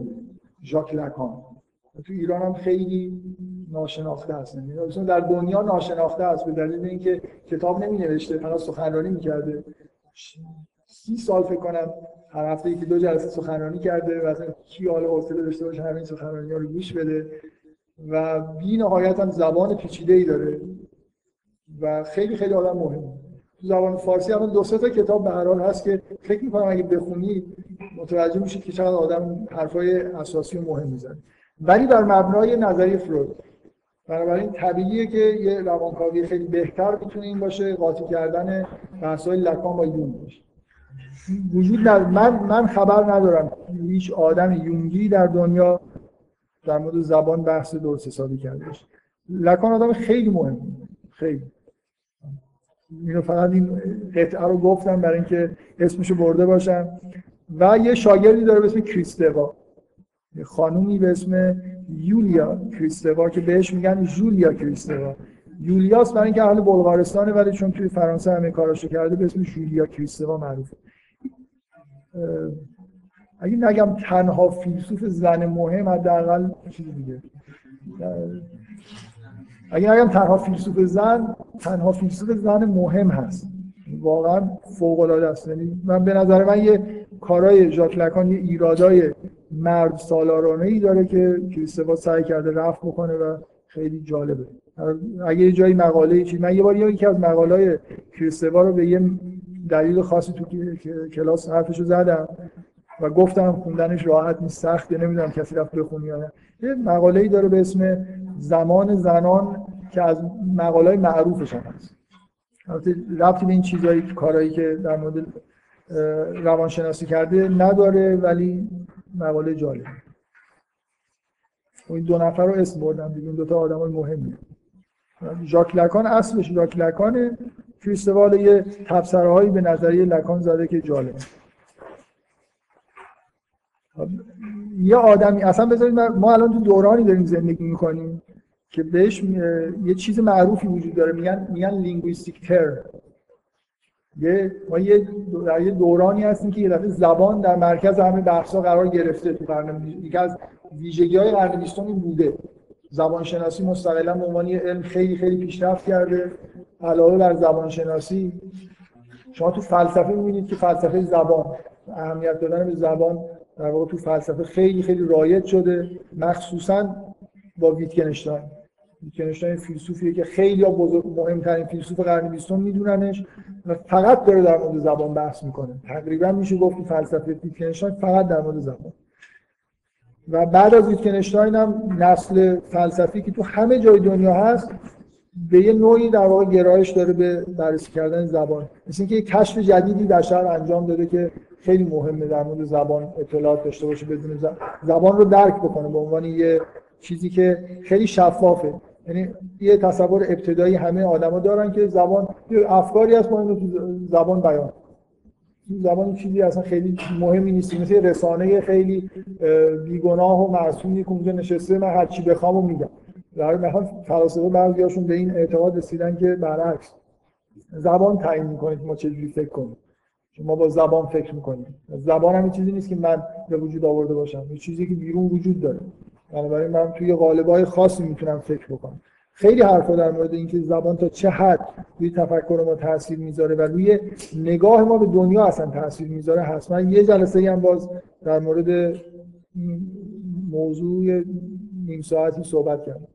در مورد اعتقاداتی که مثلا کسایی که معتقدن که زبان اصولا حقیقت نسبیه و کاملا در واقع وابسته به زبان. من می‌خوام یه چیزی از ویتکنشتاین بگم. که یه نکته که به نظر من نکته خیلی مهمیه که اگه خوب بفهمیم که منظور منظورش چیه.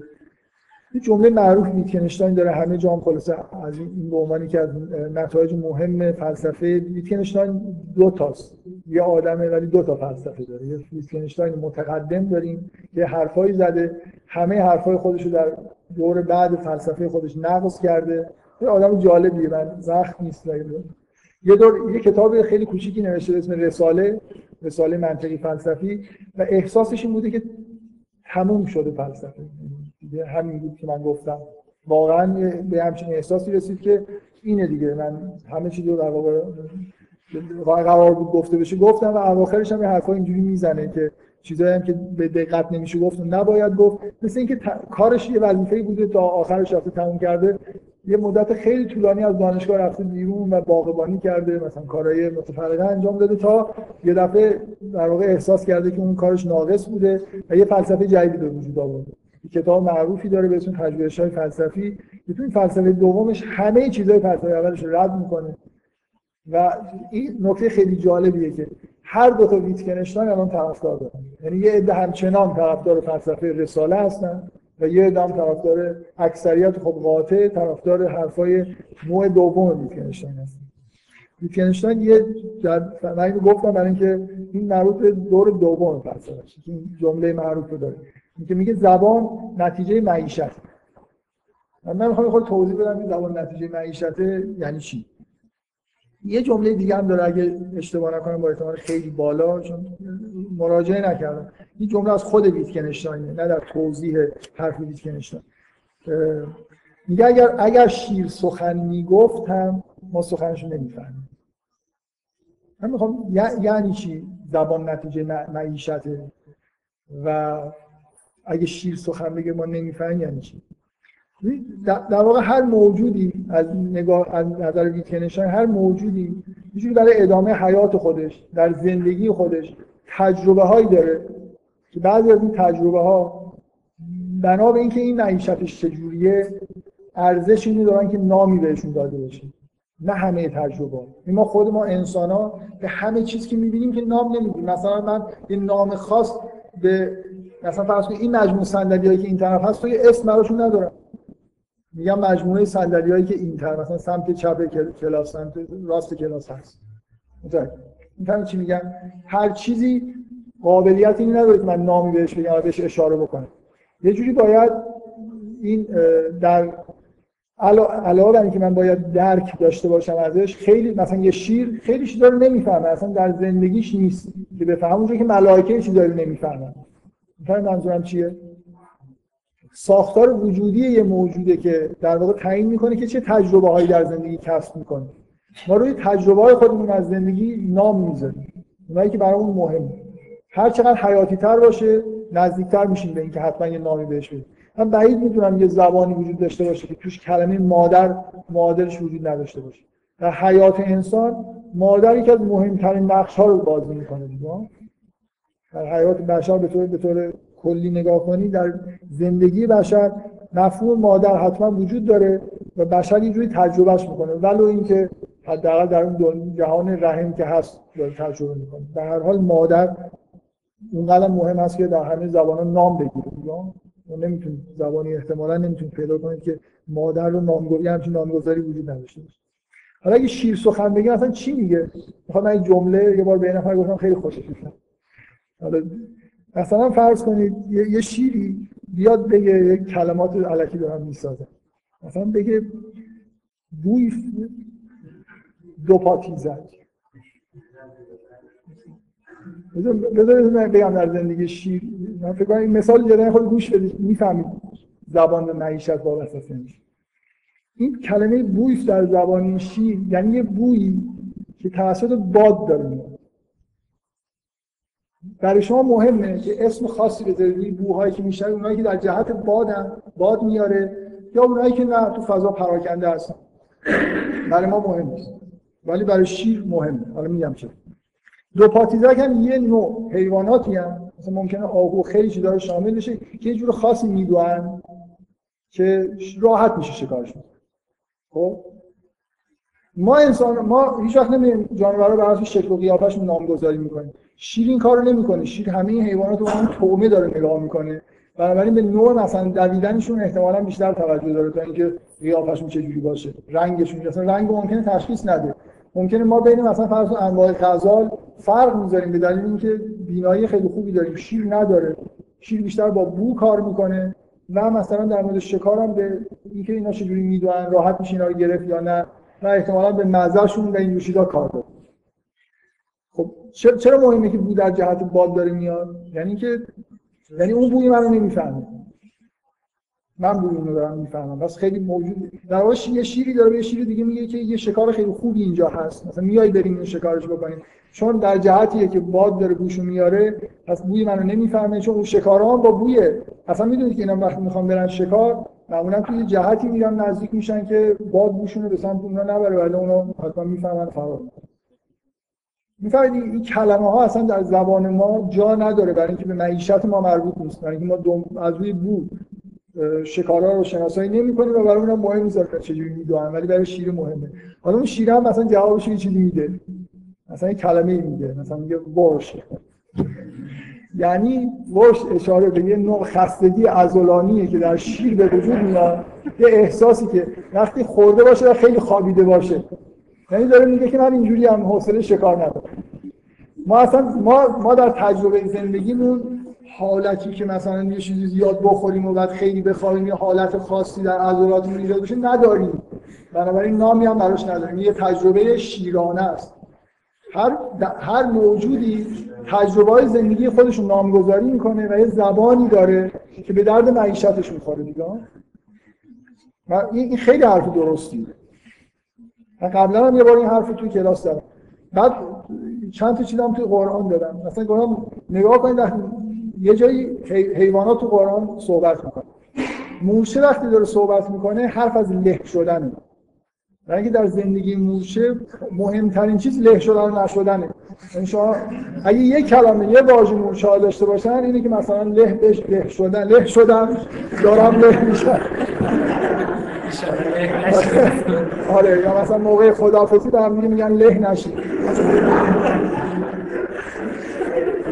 هد وقتی داره صحبت می‌کنه وقتی هر وقتی خبر میاره که اونجا موجوداتی هستن که خدا رو نمیپرستن میگه موجوداتی میگه اونجا آدمایی هستن که خدا رو نمیپرستن خدایی که دانه ها رو در دل زمین پنهان کرده از دید خودش داره نگاه می‌کنه خدا رو چجوری شناخته هد هد اینکه دانه هایی که می‌خوره رزق و روزیش مثلا دانه است دیگه اینا رو بنده. و معیشت ملائکه هم اینجا می‌بینید. از حرف زدن موجودات بفهمید که اینا چه موجوداتی هم چه چیزایی می‌فهمن.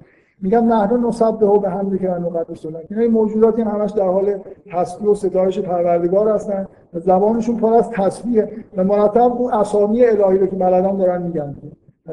من می‌خوام بگم از این حرف دیتکنشتاین شما یه نتیجه بگیرید که بشر موجودیه که لابد اگه این حرف رو قبول بکنید به دلیل معیشت پیچیدهشه که زبان پیچیده ای داره.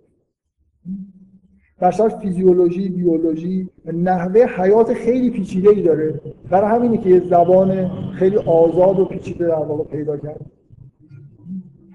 اگه قبول بکنیم که یه جوری در واقع ما روی تجربه های زندگی خودمون بر حسب اهمیت حالا حتی این مهم نیست بر حسب اهمیت باشه داریم نام می‌ذاریم و تا چیزی رو تجربه نکنیم نمی‌دونیم. ملائکه تجربه هایی رو کم دارن. برای همین با بعضی از صفات و ویژگی های خداوند آشنا نمی‌تونن بشن. برای اینکه جزء زندگی و هستیشون نیست. من فکر نمی کنم ملائکه بفهمن تواب یعنی چی در مورد خداوند. برای اینکه گناه نمی‌کنن و توبه هم نمی‌کنن. اسمشون می‌فهمن که تواب یعنی چی. ممکنه کاربرد واژه یاد بگیرن. ولی درک نمی‌کنن. برای اینکه چیز مشابهش رو در زندگی خودشون تجربه نکرد. خب من الان اجازه میدم که هر کی می‌خواد سوال من باز با این حال میگم ابراز نارضایتی نیست که من چهار صفحه این دفعه قرار بود بگم یه صفحه با حذف نصف صفحه اول یه صفحه نصفی گفتم. فکر کنم بذارید من خود بیشتر حرف بزنم سوالای بهتری می‌پرسید. مثلا واقعا این همه بحث در مورد اینکه حیوانات بودن یا نبودن باور کنید جا اصلا داستان چیز نداشت چیز مهمی نبود. من هی مرتب میگم این چیزا رو میگم و میگم که اینا مهم نیست. می‌خواد بیرون کلاس بحث بکنیم ولی اینکه توی کلاس باعث بشه که جلوی ادامه بحث گرفته بشه خوب نیست. من از اینجایی که در واقع در مورد زبان شروع کردم صحبت کردن اینا حرفایی که اصلی ترن و بعدا هم همینا رو می‌خوام بیشتر ادامه بدم. اول یه نفر می پشت شما سوالتون می‌خواید بپرسید خب بپرسید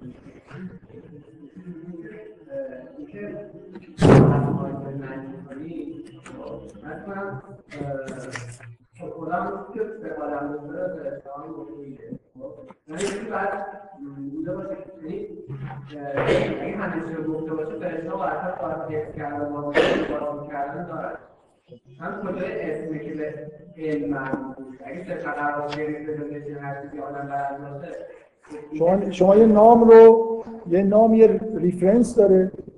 به یه چیزی اشاره می‌کنه. خب؟ مثلا رحمت. به یه چیزی داره اشاره می‌کنه. و بعد یه نام هم داره. من می‌تونم به یه آدمی یا به یه موجودی کلمه رحمت رو یاد بدم و یادم بدم که چجوری به کار ببرم. ولی ممکن اصلا reference رحمت رو نفهم اصلا اصلا سوالت سوال خوبی نیست. ممکن سوال بهتر بود داشته من من قبلا توی این کلاس در مورد اینکه وقتی از یه واژه صحبت می‌کنیم واژه sense داره و reference داره صحبت کردم. علم داشتن یعنی reference رو درک کردن. سنزو یعنی من یه واژه رو می‌تونم توسط واژه های دیگه تعریف کنم مثل دیکشنری شما معنیشو بفهمید. ولی این اصلا معنیش نیست که اون واژه رو واقعا من یه جلسه در این مورد سوالی که حرف زدم. رمان تحول سارت رو اینجا مثال زدم و با یه نفر در موردش بحث کردم.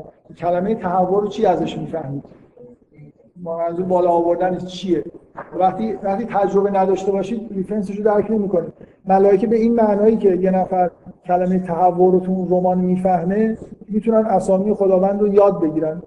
خبرش بهشون می‌رسه. یه لیست از اسامی رو حفظ کنن ولی اصلا معنیش نیست که واقعا می‌فهمن یعنی چی. خب دیگه. تا اون لحظه اصلا اسما رو حتی خبرشو نشنیدم. بشری که در واقع بشری که خب ولی بلد نبودم دیگه. مثلا فرض کنید اسم تواب رو حتی نشنیده بودم. با بشری که ملائکه این اسامی رو میشنون.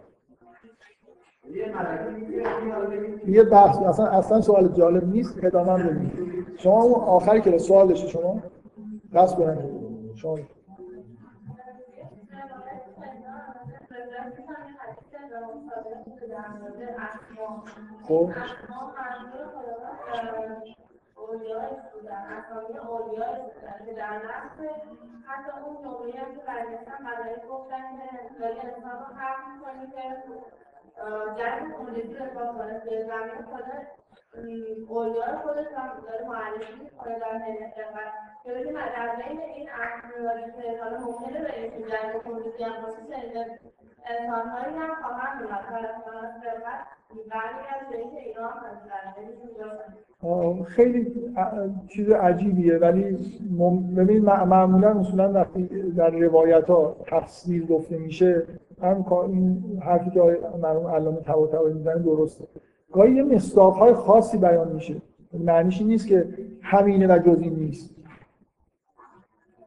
یعنی مثلا من معتقدم که این اسما همه چیزه. یعنی وقتی یه نفر اسما چون همه جهان همه اسما همه چیز تو جهان در واقع تجلی اسماء الهیه. من فکر می‌کنم واقعا از نظر منطقی قابل بیانه. یعنی چی؟ بنابراین همه چیز مثلا اولیاء خدا هم اسامیشون ممکنه تو این اسامی باشه. یعنی من منظورم اینه که بخشی از مثلا چیزی که داره بیان میشه درسته دیگه. و اتفاقا به همین هم جور در میاد که خب مثلا از جمله اسماء اولیا به معنای به ملائکه خبر داره داده میشه. ولی ولی ولی به هر حال ببینید من, من هیچ هیچ چیزی رو هیچ توجیهی رو از اسما به نظر من که اسماء الهی توش نباشه قابل قبول نیست. یعنی یا یا اسماء الهی فقط. اصولا معروف بین مفسرین همینه. یا میگن اینا اسماء الهی بوده یا میگن همه اسماء بوده. اینکه فقط مثلا اسماء اولیا باشه اصلا این متن همچین چیزی مطلقا نمیشه بهش دست. اگر شما قبول داشته باشید که همه اسماء بوده میشه گفت پس شامل اسماء اولیا هم بوده.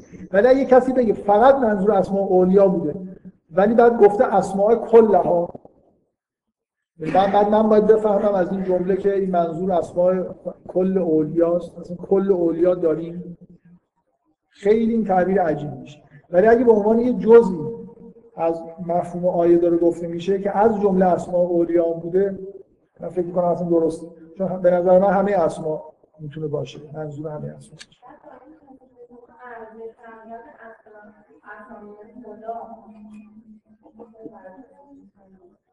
خب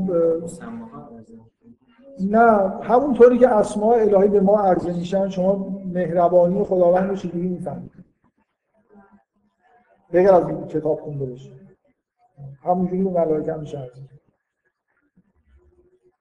شما جلوه های خداوند در یعنی جلوه رحمت خداوند در جهان هست و ما بهش براش اسم قائلیم به ملائکه هم میشه به همون معنا اسما خب دیگه حالا می‌خواد دیگه چیز کنیم